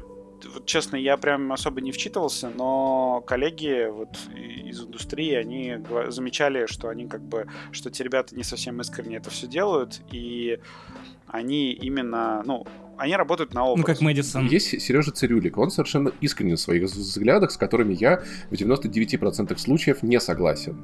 Но там, после опыта работы с ним, я понимаю, что он совершенно искренен в этом. И я не могу отказать. Но он последователен. Да, и то есть, если бы я был президентом российского игражура я бы не стал запрещать Сереже Цирюлику говорить... Ты до сих пор путаешь его фамилию. Цирюлик. Господи, сложная Цирюлик. Фамилия. Да. Да, там при этом был вот Илья Комаров, который писал свои вещи совершенно неискренне, как это потом там типа стало понятно по его рассказам, и что это была попытка выехать на трафик, и это было не круто. Мне кажется, вот между этими двумя примерами есть большая разница. То есть какой бы позиция у человека ни была, потому что даже про тот же Last of Us, она имеет место право быть, если она искренняя. Так нет, про The Last of Us на самом деле вышло несколько негативных обзоров. Например, на Polygon, который вообще-то за повесточку. Да, проблема в том, что многие из негативных обзоров, они не попали на Metacritic, потому что у них нет оценок. Вот, это в том числе Polygon. Подозрительно. На Vulture, по-моему, еще вышла колонка тоже, где автор написал, что это худшая видеоигра в истории, потому что она не развлекает вообще. И то, что она показывает какие-то кошмарные, там, жуткие вещи, и которые, как бы, ничем это не оправдывает. Но у Полигона вообще колонка немножечко такая вот в розовых очках, потому что они вот после вот протестов в США, да, после вот всего этого дерьма, которое происходило в последние несколько месяцев, они пишут: вот The Last of Us считает, что люди хуже, чем они есть на самом деле. Я когда зашел в The Last of Us, я думаю, господи, дом родной, это же вот просто выйди на улицу. Ты просто живешь в России, Вадим, просто понимаешь, ты живешь в России. Я это понимаю. Да вот, у меня просто было ощущение, что как раз эта игра очень уместна, потому что она говорит, что да, что чаще всего, если ты с кем-то воюешь, да, прям у тебя идет священная война с другим каким-то там человеком или с другой общностью из людей. Группой. Да, группа людей, вот этот вот идеологии. Трибализм, в общем. Она говорит про то, что чаще всего вот эти конфликты, они бессмысленны, потому что вот на самом деле вы можете быть друзьями, у вас на самом деле, возможно, даже какие-то общие темы есть, там, общие мысли, общие идеалы, но вы не слушаете друг друга и кидаете друг друга какашками до бесконечности, пока все не умрут. Я не помню, кто делал это милое видео, кто-то из западных СМИ, там был такой, эксперимент социальный, брали двух людей с противоположными взглядами, там, например, там, лесбиянку и мужика-гомофоба. И они не были знакомы друг с другом, и их заводили в студию, давали им задание, им нужно было что-то вместе построить. То есть, там, за 30 минут какие-то вещи они... Надеюсь, не коммунизм, иначе... Нет, не коммунизм, они строили, то есть, кухню или что-то типа того, и они как бы взаимодействовали, что-то делали вместе, и постепенно раскрывали друг другу свои взгляды, и относительно того, что они говорили до этого эксперимента, в тот момент их позиция была сильно мягче. Они были больше открыты к тому, что принимают друг друга, просто потому что делали какие-то классные штуки вместе. И это их сближало, и это очень, очень наглядно был эксперимент по поводу того, как люди с противоположной позиции могут находить общий язык. Они просто чаще всего этого не хотят делать. Более того, вспомни клипы замечательного рэпера Джойнера Лукаса, который... Смотрел бы я их еще. У него, например, есть клип и песня про расизм, где он сажает человека... Генерал Лукас, рэпер? Джордж Лукас. Генерал Лукас. Где он сажает по одну часть стола трамписта, по другую часть чернокожего человека, американца. И там один куплет идет с претензиями к чернокожему населению от лица вот этого про-трамписта, а другой куплет идет от лица чернокожего населения, потому что сам Лукас, он тоже чернокожий. И у него очень много песен, которые выстраиваются именно вокруг конфликта и пытаются показать его с нескольких сторон. Это всегда очень любопытно, потому что ты смотришь клип, который идет обычно минут 6, в нем особо ничего не происходит, люди ссорятся, выясняют отношения, и при этом ты получаешь какую-то цельную картину. Но при этом чаще всего в таких клипах у Лукаса герои приходили к какому-то, опять же, общему знаменателю, о котором ты говорил после этого ролика, но вот чаще всего именно идеология трибализма, вернее, даже тяга к трибализму, она не предполагает какого-то диалога и разрешения этого конфликта, он вечно тлеет. Я не знаю, как заставить людей поверить в то, что за The Last of Us никто никому не заносил, и что люди, которые ругают эту игру, они имеют право на то, чтобы ее ругать, и что при этом вообще-то мы можем сосуществовать вместе в одном мире и при этом не вгрызаться друг другу в глотки из-за видеоигры. Объясните мне, что такое трибализм? Погоди. Ты весь подкаст сидел и такой, Так, я немного стеснялся. Кивал, а потом... Кстати, да. Что такое трибализм? Знаешь, у меня есть ощущение, как будто я из контекста как-то понимаю, но просто что такое трибализм? Давай вспоминать английский. Ты знаешь, что такое трайбл? Про проблема. Нет, племя. Разделение на группы. И защита своих любой ценой. Вот это все. Понял, окей, так стало понятно. Спасибо, пацаны. В каком-то смысле отвергание чужих интересов. К этому подкасту нужны сноски, просто звездочки вот эти вот. Слушай, ты, кстати, вот понял интересную тему про чемоданы-то в итоге. На самом деле, объяснить про чемоданы можно очень просто. Во-первых, наверное, самая главная вещь, которую людям нужно понимать, то, что обзоры — это очень хреновый способ рекламировать что-либо. Текстовый обзор — это длинное такое полотно, которое нужно внимательно прочитать. Сделает это очень маленькое количество людей. По трафику обзоры собирают не так уж много, на самом деле. То есть какие-то отдельные новости... Тут, извини, есть любопытный момент, и он заключается в том, что, например, почему-то обзоры в Гражуре стали собирать меньше именно последние годы. При этом, как только я перешел в «Медузу» и посмотрел на... цифры тех самых обзоров именно на «Медузе», и я удивился тому, что как раз это читают охотно, но, скорее всего, из-за того, что контент про игры в целом меньше, поэтому любая единица контента про игры, она ценнее для людей, которые хотят о чем-то почитать про игры на «Медузе». Ну, логично. И тут еще один важный момент, что ты Вадим, прав, что сейчас пиарщик не станет покупать обзор на современном сайте. Но я помню еще года 3, наверное, или 4 назад, когда-то была какая-то история, все опять обсуждали вот эти вот заносы, и автор канала Wild de Grajur, который писал про Grajur, делал интервью с каким-то анонимным, подчеркиваю, анонимным пиарщиком, который описывал, как в ранних 2000-х, в начале 2010-х обстояли дела, и там человек признавался в том, что он, правда, для игромании, еще каких-то сайтов, он буквально сам писал эти обзоры и покупал у них оценки, и в том числе тогда этот же человек упоминал, что в формате тогдашнего Канобу он бы не стал покупать обзор, потому что есть способ рекламировать игру в 1000 раз лучше, это было там 3 года назад, но еще 10 лет назад, или 5, или 7, наверное, обзоры, правда, покупались. То есть, если судить по вот этим анонимным источникам, может быть, когда-то это, правда, было так. Ну, Лада Рейсинг Клаб тебе припоминает до сих пор. Да. Ну, не тебе, а стране игр и Говоруну. Хотя он, по-моему, ни при чем. Сейчас, да, совершенно точно. Но если пиарщик захочет где-то купить обзор, это просто плохой пиарщик, потому что есть много способов намного лучше рекламировать игру на практически любом современном игровом портале. Дешевле и эффективнее. Так нет, просто даже любой трейлер The Last of Us, да, там, если посмотреть по просмотрам, по вовлечению, он в миллион раз лучше работает любого обзора. Киноиндустрия, она, кстати, сдвинулась уже немножко в этом направлении. Если посмотреть на то, как считают, например, предварительно сборы, да, они считают упоминания в соцсетях, и они считают в том числе просмотры трейлеров. То, что трейлер — это действительно хороший трейлер для фильма, это очень такая продающая штука. То есть, если ты выпустил удачный трейлер, то ты уже повысил сборы значительно, который вот всем понравился. Вот. И с играми на самом деле то же самое. И поэтому, когда люди говорят, что вот нами манипулируют именно через обзоры, я вот, например, когда пришел в ДТФ, я заметил, что обзор, ну, это такой немножко умирающий формат, что ли. Потому что, ну, непонятно, что с ним делать, куда его двигать. У нас были истории, например, когда мы прошли «Бога войны», да, и вместо обзора мы написали 3 колонки, каждая из которых выделяла какую-то особенность игры. 3 автора написали, как будто это вышло вот... И эти колонки, в принципе, склеить, получается полноценный обзор. Все здорово. Вот, и в итоге эти 3 колонки, просто из-за того, что у них были интересные заголовки, да, узконаправленные, они собрали больше, чем любой другой обзор мог бы собрать. Потому что на обзоры это вот реально такой формат. И самое главное, что читатели хотят от обзоров разных вещей. Кто-то хочет обязательно, чтобы вот это была критика, минусы. Кто-то, наоборот, хочет, чтобы было побольше авторских каких-то ощущений. Потому что у нас были такие истории, когда пишешь обзор, ну так, неформально, прикольно, да, живенько. Пытаешься как-то оживить формат и, соответственно, выкидываешь какие-то лишние вещи.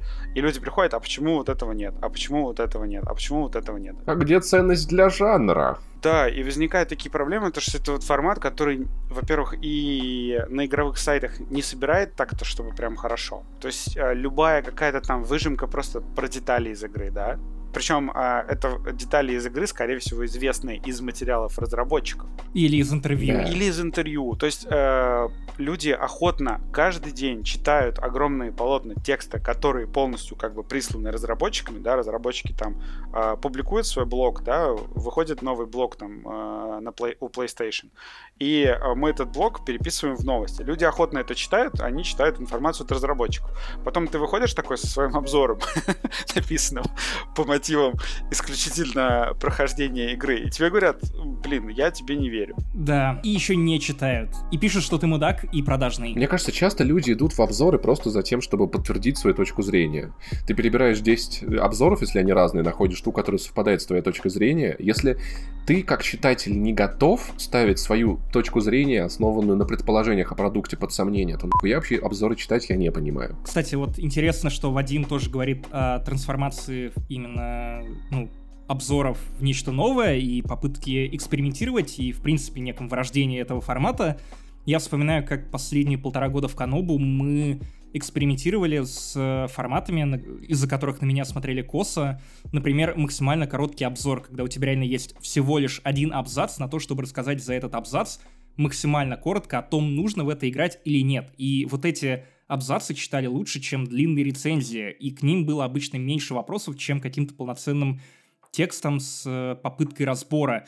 Более того, по-моему, за полгода до моего ухода я придумал такую штуку, как обновляемая рецензия, когда у тебя в день падения эмбарго, ну, ты выходишь с каким-то начальным мнением, то есть у тебя есть огромная плашка о том, что это не финальный вердикт, ты не ставишь оценку, и это, опять же, читали охотнее, и люди возвращались к текстам, хотя для рецензии обычно это не свойственно, это материал, который быстро выгорает. В этом смысле. Ну, хотя нет. У некоторых рецензий есть хвост, но их обычно не перечитывают.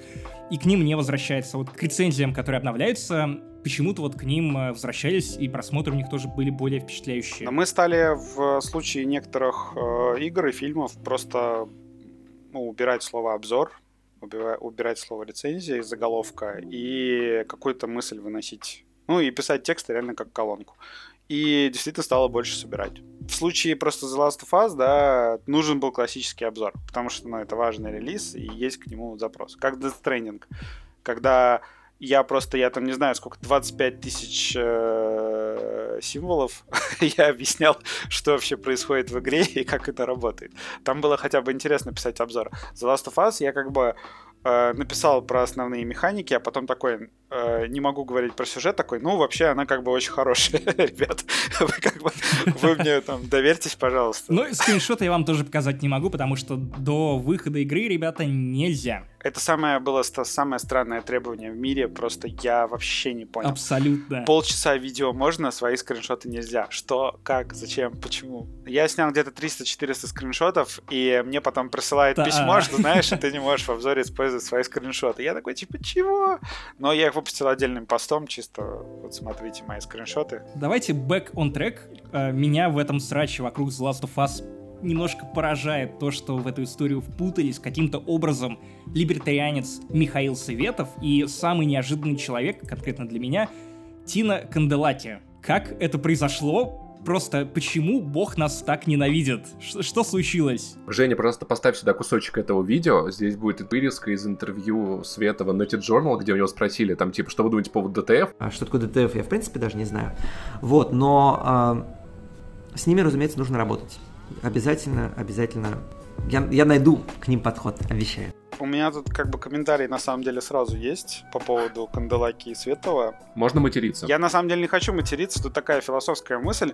То, что у нас этот год в плане массовой культуры такой очень тяжелый. То, что, например, фильмов, ну, как бы нет новых.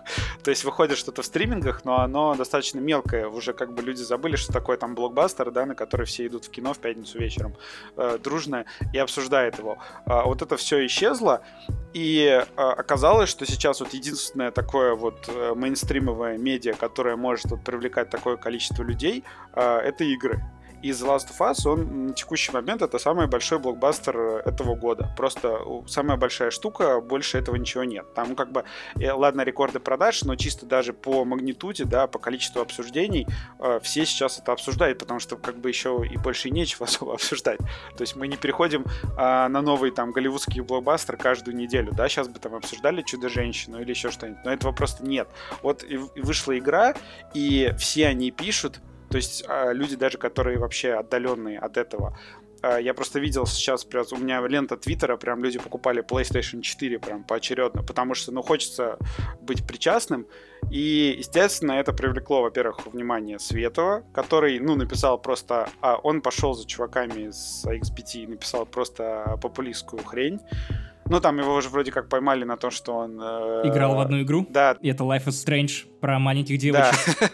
То, что, во-первых, там что-то его подловили на ачивках, что он не проходил The Last of Us там в каком-то году, в котором он говорил. В общем, но Стина Канделаки, вот, ну, это реально там слышал звон, не знаю, где он. Кто-то, видимо, донес до нее суть этого конфликта, она решила так, я же должна быть в теме чего-то. Обычно там пишут про кино, но сейчас игры заняли место кино окончательно. Даже вот для там людей в возрасте, для людей не в теме. Ну и можно реально даже на этом попиариться, написать, что да, игра скучная, критики врут. Ломы. Кстати, не знаю, кто это. Какие-то ломы были в ее твитах. Я подумал, что, возможно, молы из Death Stranding, она просто игры перепутала и заодно аббревиатуры. Кто такие ломы? Ламы? Я не знаю, что у нее за претензии. Может быть, она просто плохо расслышала. Ломы звучит как, знаешь, как смесь Last of Us и один из... Не знаю, хотя тоже не знаю. Каково тебе чувствовать себя героем фейк-ньюс прямо сейчас? Потому что вот эта знаменитая череда каких-то скриншотов нелепых, которые нарисовали, подставили твое имя... Что вообще произошло? Расскажи это для наших слушателей. И для меня, кстати. Прямо вот по полочкам. Что за хуйня? Это довольно уморительно, если честно. Но я полагаю, что с твоей стороны это ни хера не смешно. Слушайте, ну, когда такое происходит, это всегда неприятно. Начнем с того, что скриншоты начали кидать на выходных. То есть я... сижу, отдыхаю. Сидишь на чемоданах, не работаю, да? Сижу на чемоданах себе. И тут появляется в интернете какая-то информация, на которую я, по идее, обязан отреагировать, да, чтобы это, ну, не превратилось в снежный ком, чтобы чего-то не случилось.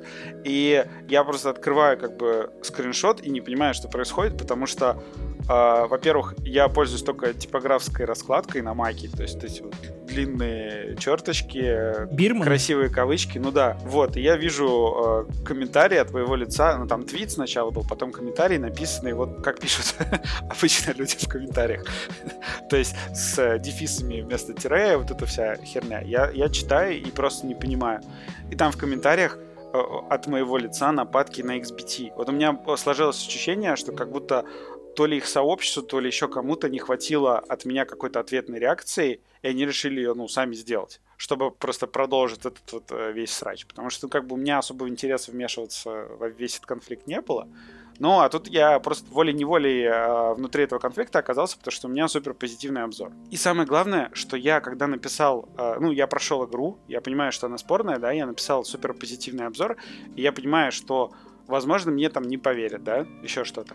И что я сделал? Я пошел на сайт, говорю, ребята, задавайте любые вопросы, вот вообще любые, там, про трансгендеров, про постельные сцены, про все, что вы там где-то услышали. Я выпущу в день релиза второй текст и отвечу на ваши вопросы. Я выпустил. И там были вопросы, там, какие в игре минусы. Я это все написал. Я сделал, все меры предосторожности. У меня прям в обзоре ссылка еще на этот второй текст, где я отвечаю на вопрос. Я еще посидел в комментариях, поотвечал людям. И как бы все равно это не сработало. Все считают мой обзор там одним из самых позитивных.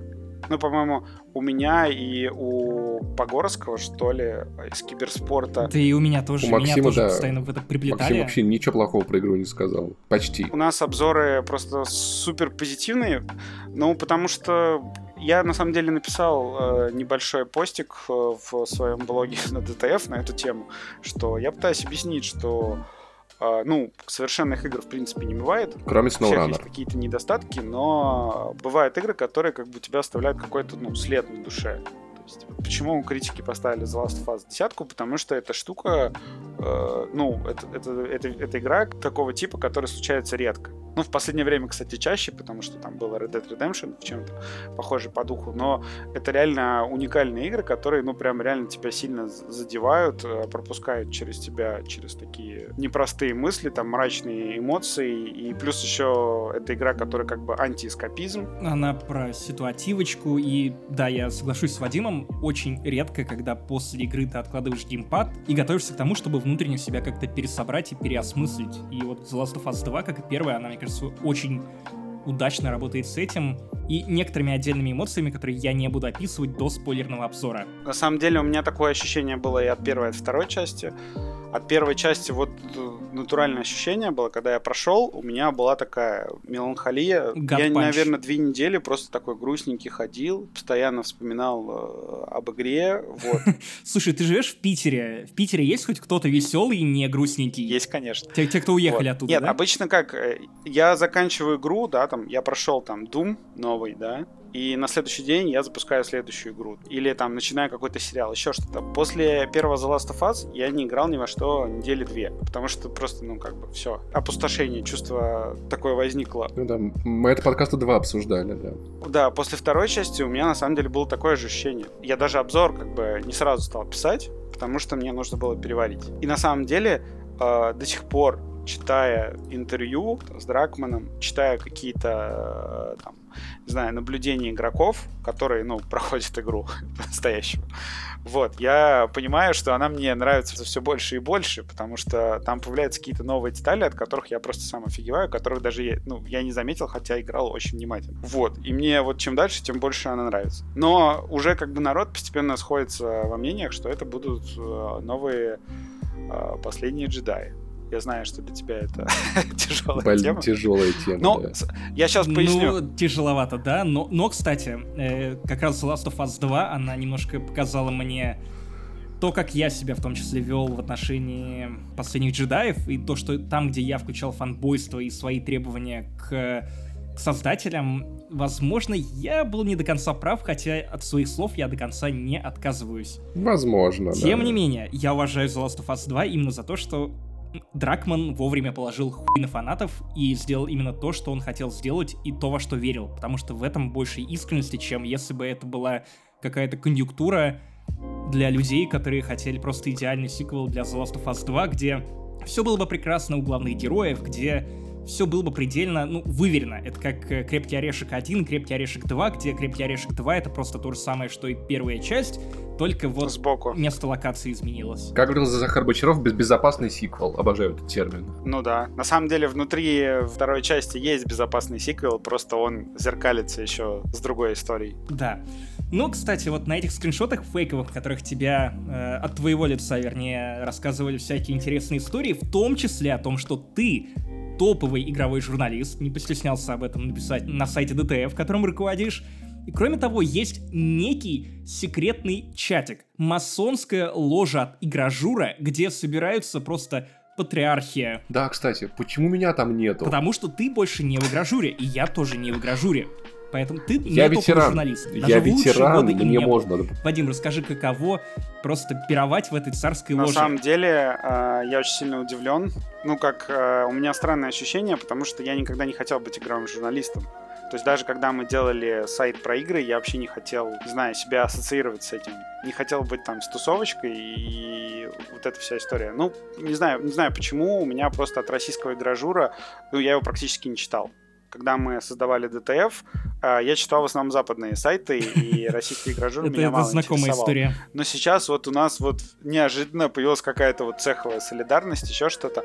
Но с историей с чатиком, она на самом деле классно закончилась, то, что чатик действительно создали.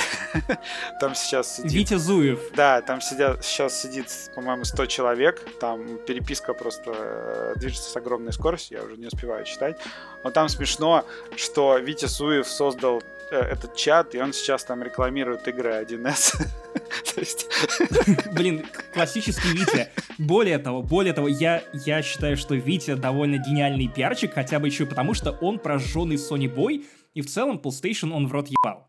А тут такой мув, и оп, вы уже вроде как и не можете отвертеться от того, чтобы он вам ключи прислал на Ancestors Legacy Витя. Пораженный Билли Бой, а не Сони Бой. Ваня Ефимов, дизайнер, художник, который с нами работает, он еще нарисовал классный логотип для вот этих журналистов-масонов. Нам он нарисовал логотип подкаста. Ну вот, две руки, которые передают друг другу чемодан. Да. 10 из 10. Этот новый логотип больше подходит для подкаста «Не занесли», чем тот логотип, который Ваня нарисовал нам до этого, на самом деле.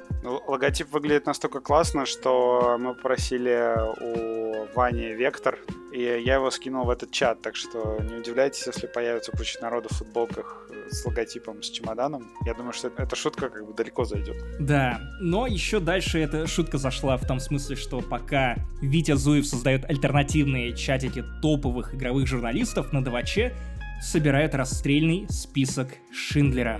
То есть поименно выписывает людей, которые хвалят The Last of Us, называют их продажными игрошлюхами, и плевать, что в целом промахиваются каждый второй или третий раз, и просто оцените охват этого события, потому что в этом списке оказались, помимо меня и Вадима, Антон Логвинов. Справедливо. Но это понятно. Костя Говорун. Угу. Тут тоже понятно. Но, сука, Егор Крид. Егор Крид и Саша Долгополов. В какой из вселенных мы живем, если мы с Вадимом оказываемся в одном списке с Егором Кридом? Если только это запрет на въезд в Украину. Я не знаю, только так я мог бы себе представить это. Долгополов-то, кстати, на самом деле написал большой тред про эту всю историю, так что он действительно поддерживает игру, и он прям ее прошел, по-моему, насколько я знаю, и похвалил, так что он как раз вписывается, ну, очень хорошо. Умеренно. Да. Но там самое интересное, что есть в этом списке Говорун, который не играл в игру и вообще сделал это своим манифестом, то, что он сказал, что сиквел не нужен, я оставлю в своем сердечке первую часть, и вторую просто не буду запускать никогда. Вот он сделал такой вывод, и его тоже туда записали. Вот там табличка вообще очень интересная. Например, я с Антоном Логвиновым одновременно написал про то, что The Last of Us побила рекорд продаж в NVIDIA Эльдорадо. Но это темник. Но вам спустили сверху от издателя. Все понятно. Да. Ну, на самом деле, мне кажется, что в этом конфликте есть польза, то, что люди узнают, как работают журналисты, что, например, NVIDIA Eldorado, она просто берет и рассылает всем пресс-лиз, и мы одновременно узнаем о чем-то все вместе. Да и у вас еще и рецензии одновременно вышли, подозрительно. И там были одинаковые предлоги. Что на это скажешь, Вадим? У нас вышел пост, который собрал 1000 лайков, и там в качестве аргументов была такая история, что, например, во всех обзорах The Last of Us ее сравнивают с другими играми. И то, что это вот сходство, которое... Это значит, что нам спустили сверху темник. Или то, что, например, мы упоминаем этот цепочку, вот эту круг насилия, да? И трибализм. Да, и жестокость в игре. То, что нам спустили методички. А я, на самом деле, я свой обзор писал, отталкиваясь от слов Дракмана. Потому что я всегда считаю, что это самый честный способ. Потому что так, по крайней мере, я не буду писать обзор формата «Кошка будет собакой». Мне кажется, так просто все в итоге сделали. На самом деле, да, потому что даже у меня есть отдельный кусок, где я цитирую косвенно слова из пресс-релиза Дракмана, где он рассказывал, почему он считает, что сиквел для первой части нужен, почему они решились его сделать, и поискал интервью 2014 года, в которых Дракман рассказывал о том, что вот его мечта, на тот момент он говорил с журналистами Wired, заключалась в том, чтобы в будущем просто не имел значения ни пол, ни гендер, ни сексуальная ориентация персонажа, чтобы просто было важно игрокам, насколько интересным получился герой. Уникальна ли эта история? Чего этот герой стоит для истории в целом, для сюжета? И вот The Last of Us 2, он вроде как это добивается, потому что игра не про повестку вообще. Ты любишь Дину, например, просто за то, что она Дина, а не потому, что она за повесточку или как-то играет на... Мне, на самом деле, на это плевать, но тем не менее. Это просто немного другая психология, которую я, на самом деле, могу понять, потому что, ну, там, типа, еще 10... Хотя, наверное, сейчас, блядь, я стал старше уже 15 лет назад, мои взгляды на...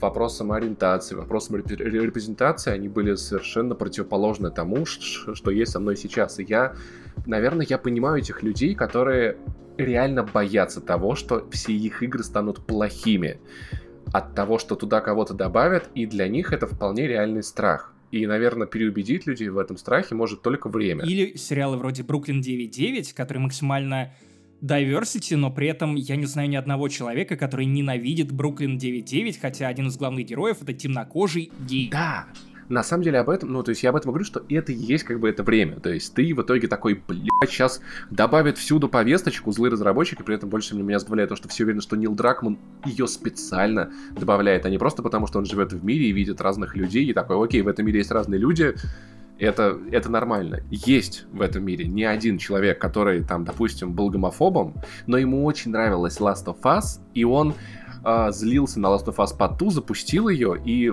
после того, как прошел ее, он вышел немного другим. Он начал меняться. Это часть того, как массовая культура меняет сознание людей, и этот страх, он со временем просто будет разрушаться. И то, что в играх стало больше женских главных героинь, это не значит, что они стали хуже. И то, что в играх появляются геи, не значит, что они становятся от этого хуже. И просто, когда люди начнут это на своем примере постепенно понимать, они успокоятся. Но сейчас это очень трудно объяснить. Им, наверное, они очень боятся за то, что на авторов оказывается давление, потому что они просто не представляют, как Нил Дракман может добавлять геев туда добровольно. Вот они бы так в жизни сами никогда не сделали бы, и поэтому они не могут представить себе мира, в котором разработчик этого правда хочет, и поэтому им начинает казаться, что это кем-то навязанное, для кого-то специально добавленное, и думают, что от этого станут произведения хуже. Хотя, мне кажется, это не так. На самом деле, они становятся обычно лучше от этого, потому что я в последнее время замечаю, что когда в кино появляется diversity, ну такое, иногда оно реально бывает действительно навязанное, потому что там люди не понимают, зачем сняли женскую версию «Охотниц за привидениями», потому что фильм просто говно. Ну, он правда говно. Вот.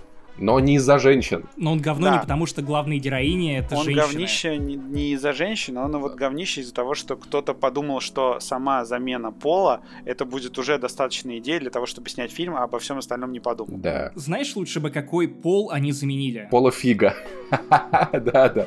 Потому что реально проблема в этом. Нет, он не самый плохой режиссер, если он снимает как бы в своей нише. Ну, «Копы в юбках» были ничего, но вот тот фильм, где невеста срала в ванной... Стоп, «Девичник в Вегасе» — это ссанина, и вот такая же, как «Охотники за привидениями», и это и то, и другое — это полфиг. Охотницы. Я надеюсь, что ты просто ошибся. Вот, бывают, когда diversity реально помогает и клево работает. Я все время привожу дурацкий пример. Фильм «Мег» с Джейсоном Стэткомом, где он играет с китайцами. В смысле, в песочнице? Или... Нет, я имею в виду, что он как бы главный герой, но многих других второстепенных персонажей играют китайцы. И там вдруг неожиданный такой эффект, то, что его, скажем так, пассия, да, его любовный интерес в этом фильме китаянка. И она себя ведет совершенно не так, как американские девушки.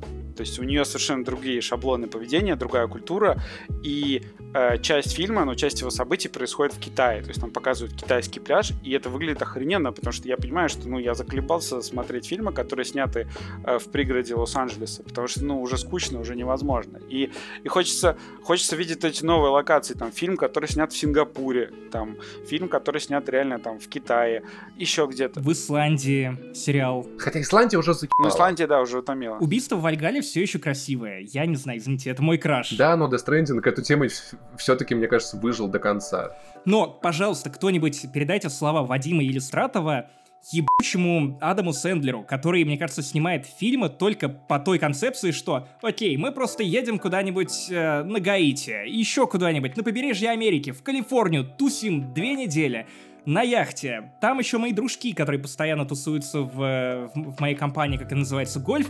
Только тогда мы снимем фильм. Ёбаный Netflix, пожалуйста, чемоданы немедленно прямо к моим ногам. Тут же и коктейль мохито и Роба Шнайдера, в которого опять кто-нибудь вселится. Он успешен, он нашел свою нишу. Да.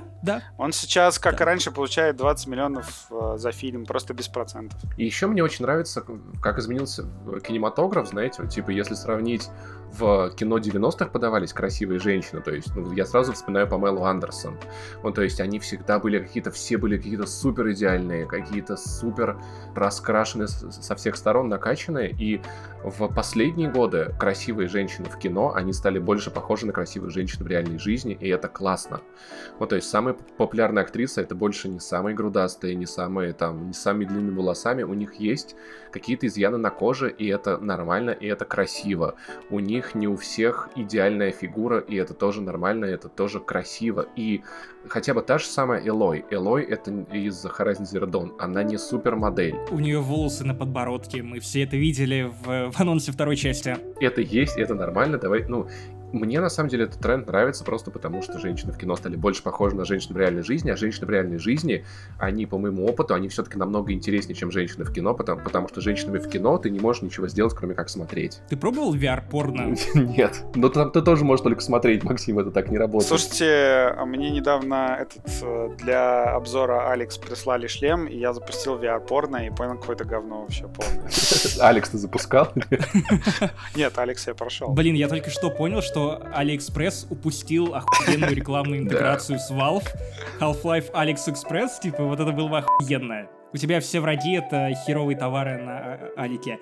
Короче, давайте попытаемся ответить на, возможно, самый важный, самый фундаментальный и ключевой вопрос для всей этой темы. Кому все-таки принадлежит произведение? Фанатам, которые очень много времени вкладывают в то, чтобы изучать форумы, изучать лор. В целом, они посвящают себя какой-то теме и считают, что у них есть права. Или автору, у которого есть замысел, который хочет как-то его воплотить в жизнь, и в целом у него есть амбиции. Не обязательно он должен следовать требованиям фанатов, потому что фанаты отдельно, а его амбиции отдельно. Кто прав, кто виноват, где золотая середина. Вадим, давай, ты первый по алфавиту в журнале у меня идешь, поэтому к доске. Ну, мне кажется, что все-таки произведение всегда принадлежит автору, я за это горой. Как сказать, фанаты имеют право негодовать, да, если там выпустили вторую часть, и она не оправдала их ожиданий. Они имеют право негодовать, но они не должны оскорблять автора. Они не должны говорить, что там вот, ты там... Ну, в общем, я не буду ругаться матом.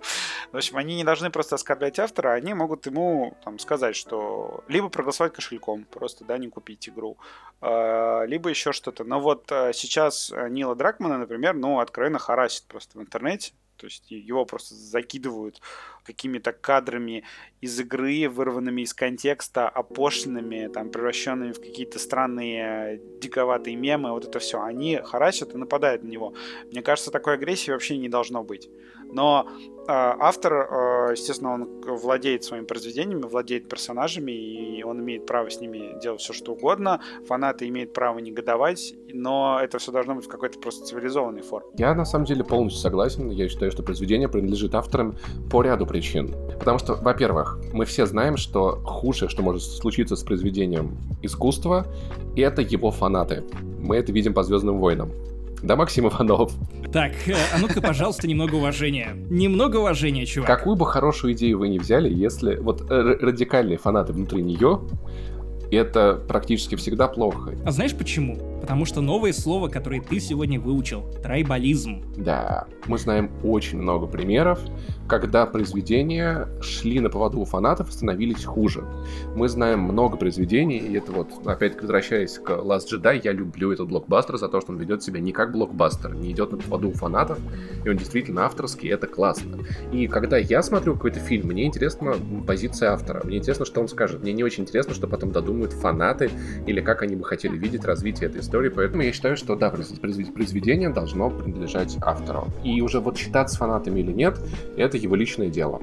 Я думаю, что даже чаще всего мы это видим на примере больших корпораций, когда корпорации начинают очень внимательно слушать фанатов, и из этого получаются очень плохие вещи. Стив Джобс всегда говорил о том, что люди не знают, чего они хотят, вот. И хорошие авторы, хорошие... Не девятый эпизод. И хорошие... Вот это, кстати, яркий пример. Давайте сделаем то, как они все любили «Звездные войны», поэтому я люблю авторов. Ты вспомнил просто Apple, там же была история, что в чем заключался успех Apple, то, что это была маленькая группа людей, которая делала, там, в том числе, iPhone для себя. То есть они делали для себя, у них было видение четкое. И они... был даже какой-то слушок, что там у них не было никаких вообще тестов. Да, здесь можно напороться на ошибку маркетологов, то есть судить о обществе по своим ближайшим друзьям, но можно и не напороться и сделать что-то действительно удивительное. О чем... Главное — дать людям то, чего они хотят, но о чем они не знают. И в этом, мне кажется, и есть прелесть классных произведений массовой культуры. Ты знаешь, это какое-то право неожиданности у «Ведьмака». ты дашь мне то, о чем не знаешь, когда придешь домой. И это тем более важно, потому что, ну, когда ты смотришь много фильмов, играешь во много игр, когда у тебя очень большая насмотренность, ты же просто начинаешь угадывать сюжетные ходы. Ну, то есть я это вижу там на примере 9-го эпизода. Того, как мы с Кариной смотрим фильм, она в 9 из 10 случаях она угадывает все, что будет в этом фильме. Я понимаю, что ей просто неинтересно, когда фильм сделан так, как это, ну, как это делается обычно, и когда он ориентируется на то, чего люди хотят, к чему они готовы. Тебе не кажется, что Карина просто могла посмотреть 9 из 10 фильмов без тебя для того, чтобы потом показывать тебе, насколько она охуенно угадывает это все. Я уже начинаю об этом думать, но нет, это происходит и с теми, которые она точно не могла видеть без меня. Так что я думаю, что автор — это и есть ключевая часть этой цепочки, самое важное. В общем, на этом, наверное, и все. Я полагаю, что в ближайшее время срач и драма вокруг The Last of Us 2 явно никуда не денется. Я думаю, что, возможно, в какой-то момент даже выскажется Брюс, ну, Стрейли, и, возможно, его слова как раз возьмут на щит вот те люди, которые прямо сейчас ненавидят и опускают оценку The Last of Us 2 на Metacritic. Но поживем, увидим. В общем, Вадим, спасибо тебе большое, что пришел. Надеюсь, что девачеры и люди в комментариях, которые желают тебе смерти просто потому, что ты похвалил видеоигру, в таком 2020 году мы живем, что они будут как-то подобрее к тебе. Спасибо тебе большое еще раз, приходи еще. А вам также. На самом деле, вот эти вот скандалы вокруг игр, ну, про The Last of Us, он один из самых крупнейших, наверное, за последнее время. Может быть, там за все время моей работы в ДТФ.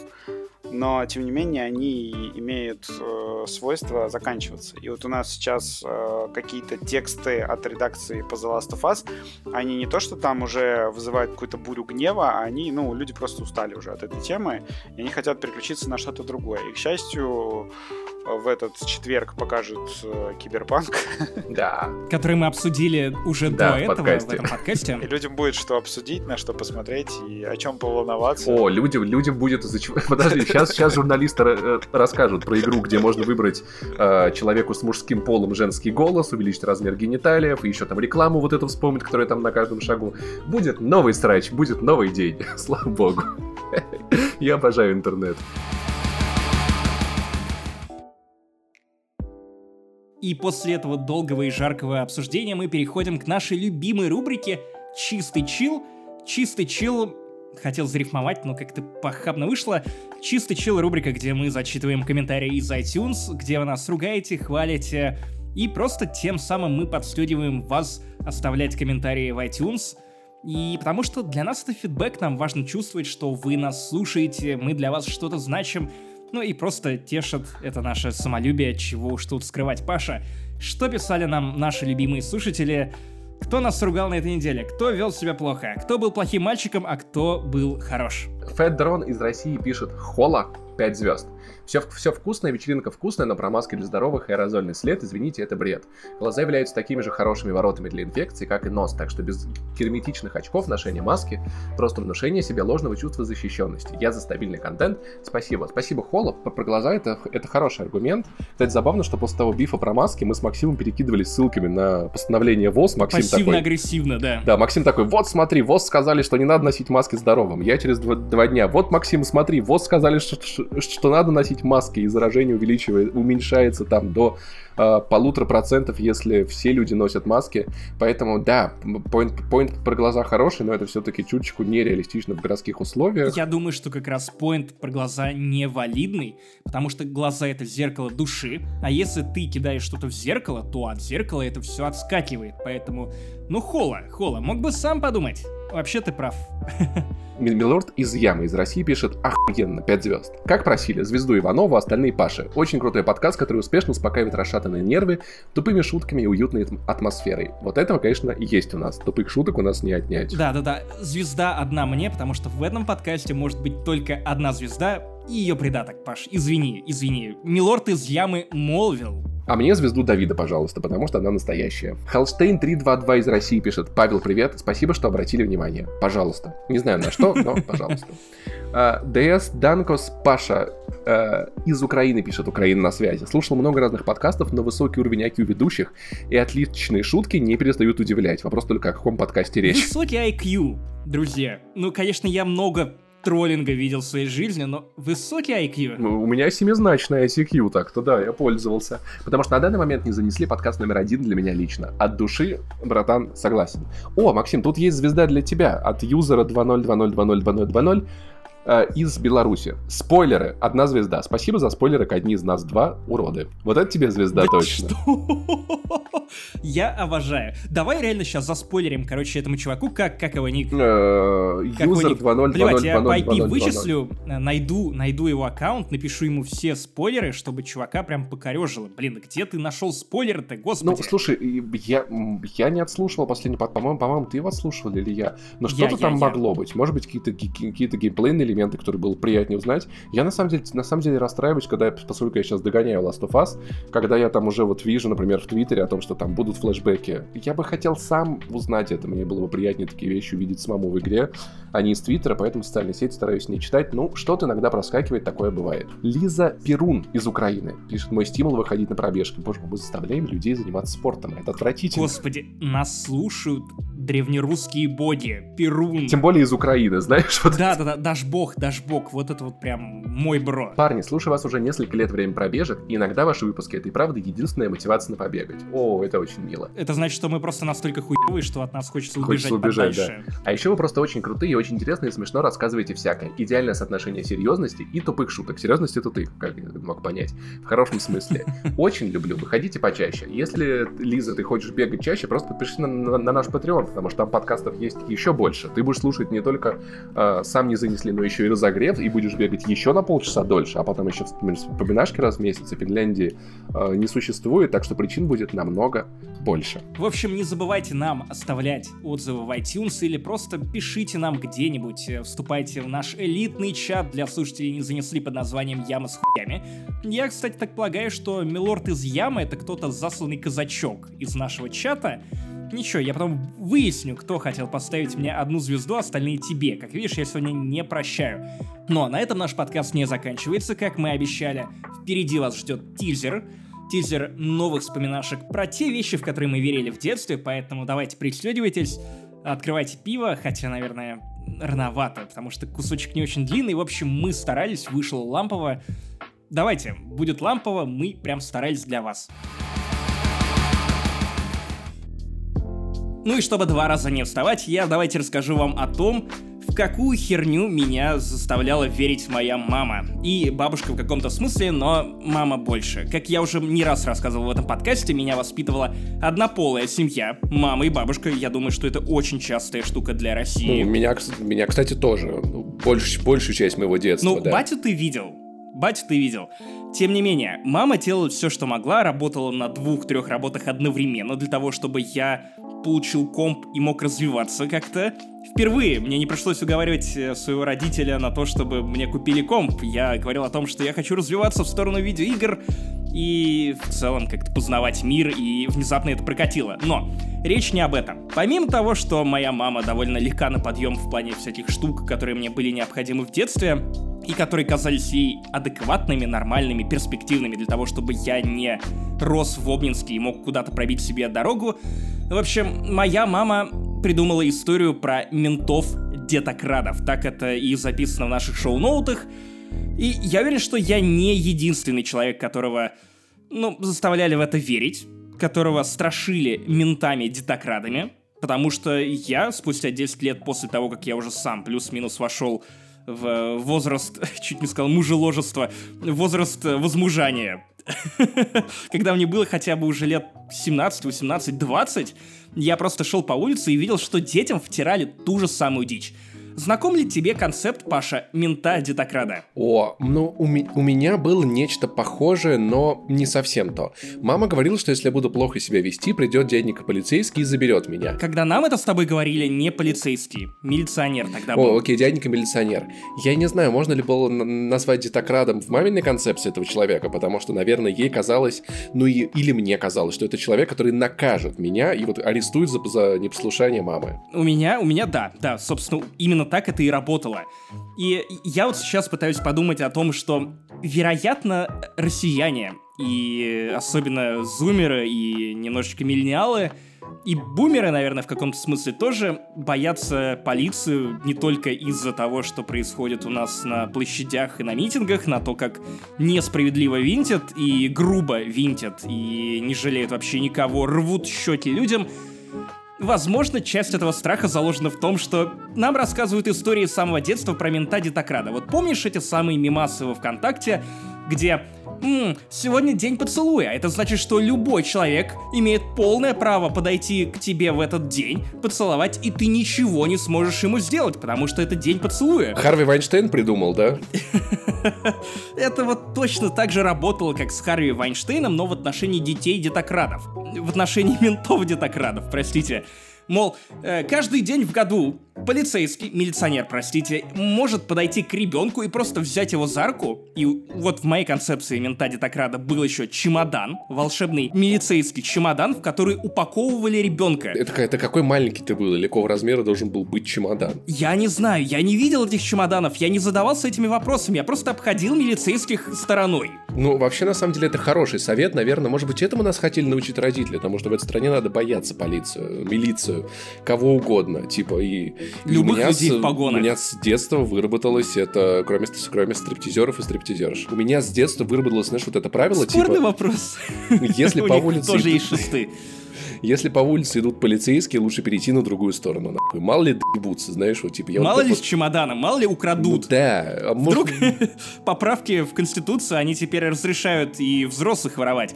И, в общем, это было прям очень стрёмно, потому что я иду себе по улице с мамой, начинаю говорить ей о том, что я хотел бы вот этот новый журнал про, я не знаю, что-то там. Или вот эту игрушку, посмотри, это же черепашки-ниндзя, они такие охуенные, или Человек-паук, пожалуйста, мама, помоги. И она такая: если ты не успокоишься, дядя-милиционер, который почему-то всегда оказывался в Обнинске где-то неподалеку. Иногда я его даже не видел. А, окей, мама видела. Возможно, это был какой-то милиционер, которого видела только моя мама. Я с ней это не обсуждал, поэтому давайте просто замнем этот вопрос. Подожди, а прикинь, если он реально был, и вот ты ведешь себя плохо, мама такая, тебя дядя-милиционер заберет, и ты начинаешь вести себя хорошо, и дядя-милиционер за угла выглядывает, смотрит на твою маму, она ему такая, типа, кивает, типа, головой качает, типа, не-не-не, не сейчас. Сегодня. Он такой, и он такой, блин, такой, опять я полдня за ними по городу таскался, типа, ну завтра мне повезет. А если это пич для нового фильма Шьямалана? И в конце оказывается, что милиционер реально следовал за нами повсюду, но это был призрак-милиционер Дитократ, который ждал, чтобы похитить мою душу, но мама все никак меня не фоткала. В общем, это было довольно стрёмно, потому что мама очень часто прибегала к этой механике газлайтинга, про то, что милиционеры имеют на это право, и я даже не могу вспомнить тот момент, когда эту байку перестали травить передо мной, когда я стал достаточно взрослым для того, чтобы понимать, что это полный булшит, никакой милиционер меня не заберет, если, конечно, это не служба опеки, но это должен быть как бы «It's my call» или «Call моих соседей», которые должны были пожаловаться в эти специальные органы. Но так или иначе, вообще, менты-детокрады, ставьте лайки, если вы тоже слышали эту херню, если вам тоже впаривали эту телегу о том, что просто подойдут и уведут за руку, и даже непонятно, кстати, куда. Вот надо было спрашивать: мама, а куда меня поведут? Наверное, тебя лучше не знать. Специальную резервацию, гетто для детей из Обнинска, что это? Я думал, Обнинск — это и есть резервация. Очень смешно. Между прочим, первая АЭС «Уважай Обнинск». Принц британский приезжал в Обнинск и остался доволен. А вот я остался недоволен, поэтому уехал. Прикинь, я более щепетлив в вопросах комфорта жизненного, чем британские принцы.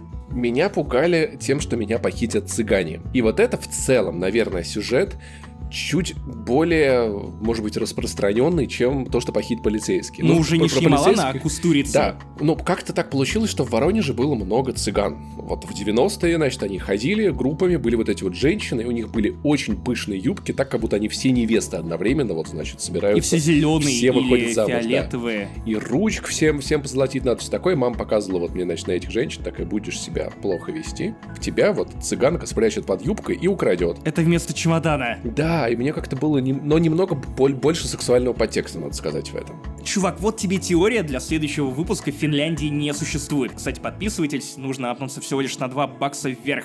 Короче, а что если не было никакого чемодана у полицейских? На самом деле это портал, который открывал пространство под юбкой у цыган. О, это что-то вроде черного вигвама, понимаешь? О, боже мой! То есть из чемодана полицейского ты подал под юбку цыганки, а потом тебя увозили куда-нибудь на Балканы. Хотя, может быть, не знаю, может и лучше было бы, хер его знает, чем в Воронеже жить. Но мне вот как-то было, знаешь, еще обидно, потому что мне казалось, что мама меня как будто бы искать не собирается, типа так вот говорит, типа вот цыганка тебя уведет. И, ну, это было на самом деле такой... Я старался вести себя хорошо, когда видел цыган на улицах. И старался не подходить к ним близко. Потом уже я вырос, потом уже я там посмотрел недавно какие-то треды на Арзамасе и понял, что вот это вот старый миф о том, что цыгане похищают детей, он часто на самом деле... Нет, наверное, кто-то когда-то так и делал, но в целом это вещь, которая цыган обижает и притесняет. Особенно там бывали ситуации, когда у цыган рожалась белая девочка, и только после генетического теста правительство там европейские убеждались, что это вот их ребенок, и оставляли его. Так что я, возможно, моя жизнь могла бы сложиться иначе, если бы я вел себя сильно хуже в детстве. У тебя мог бы быть золотой зуб, например. С другой стороны, я темноволосый, у меня срастаются густые брови, хер его знает. Может быть, это мама меня украла у цыганы просто. Боялась, что приметит. Тем, что вернет обратно. Но тем не менее, кстати, у меня по поводу вот херни, в которую верили, меня мама по поводу цыган не уравнивала их с полицейскими, милиционерами. В правах и возможностях, что они меня украдут. Она говорила полицейским, что ты можешь их украсть? Нет. Речь не об этом. Речь о том, что мама меня тоже страшила цыганами, но тем, что они могут загипнотизировать и не похитить меня, а похитить мои деньги. Или сделать так, чтобы я привел их домой, и они уже украли телевизор. И все, особо больше ничего там не было. И то телек нужно было бы постараться вынести, потому что это был такой большой кинескопный рубин, старый, черный. Ну вот это уже вот не столько все-таки мамина байка, сколько в этом может быть реальность. Ты допускаешь возможность, что цыгане обладают магией крови. Гипнозом или убеждением, мне кажется, вполне могут. Ну хотя на самом деле, тут дело даже, это не обязательно могут быть цыгане. В целом люди могут быть очень убедительны, люди могут найти человека. Ну, то есть они же жертв подбирают. То есть бывают люди, там, допустим, в молодом возрасте или в каком-то нетрезвом состоянии. И в этот момент в целом кто угодно, не обязательно цыгане, могут этим воспользоваться. Вам следует быть аккуратным, когда вы приводите незнакомых людей в квартиру или когда незнакомые люди к вам докапываются на улице. Возможно, им что-то от вас надо. Да, я слышал о том, что это просто очень тонкая психологическая манипуляция, которую хорошо почему-то вот осваивают именно цыгане, и я, кстати, даже не уверен, что можно ли называть их цыганами. Возможно, есть какой-то более корректный термин. Нет. Неважно. Совершенно точно нет. Простите нас, такая. Если мы некорректные. Короче, мне всегда было интересно, вот я последние годы изучал то, как работают вербовщики ИГИЛ, как они убеждают людей в том, чтобы они вступили в эту организацию, как чтобы они бросили всех людей вокруг. Мне интересно было бы... Versus Battle сдулся. Но единственный баттл, на который я бы посмотрел, это на баттл цыгана, который умеет убеждать людей отдавать им свои деньги, и вербовщика ИГИЛ, чтобы просто посмотреть, кто из них кого убедит. Потому что это люди, которые... И Тони Роббинс где-нибудь на фоне, чтобы он судил, например, как ресторатор. Он тоже умеет убеждать людей отдавать ему все свои деньги, хотя советы там такие, типа, ну, если будешь работать, у тебя будут деньги, вот такого уровня. Слушай, это хороший совет, ты не можешь к нему доебаться. Именно. В общем, интересный баттл. Как думаешь, кто победил бы? 1xBet, блять, вон кто умеет отжимать у людей бабки. Неплохо. Лучше всех. На этом все. Это был 139-й выпуск подкаста «Не занесли». Его для вас вели, как всегда, я, Максим Иванов, боевой дварф, и мой бородатый коллега не дварф. Киберколлега. Хотя сердце у тебя не очень большое, дварфичное. Павел Пивоваров. Пока.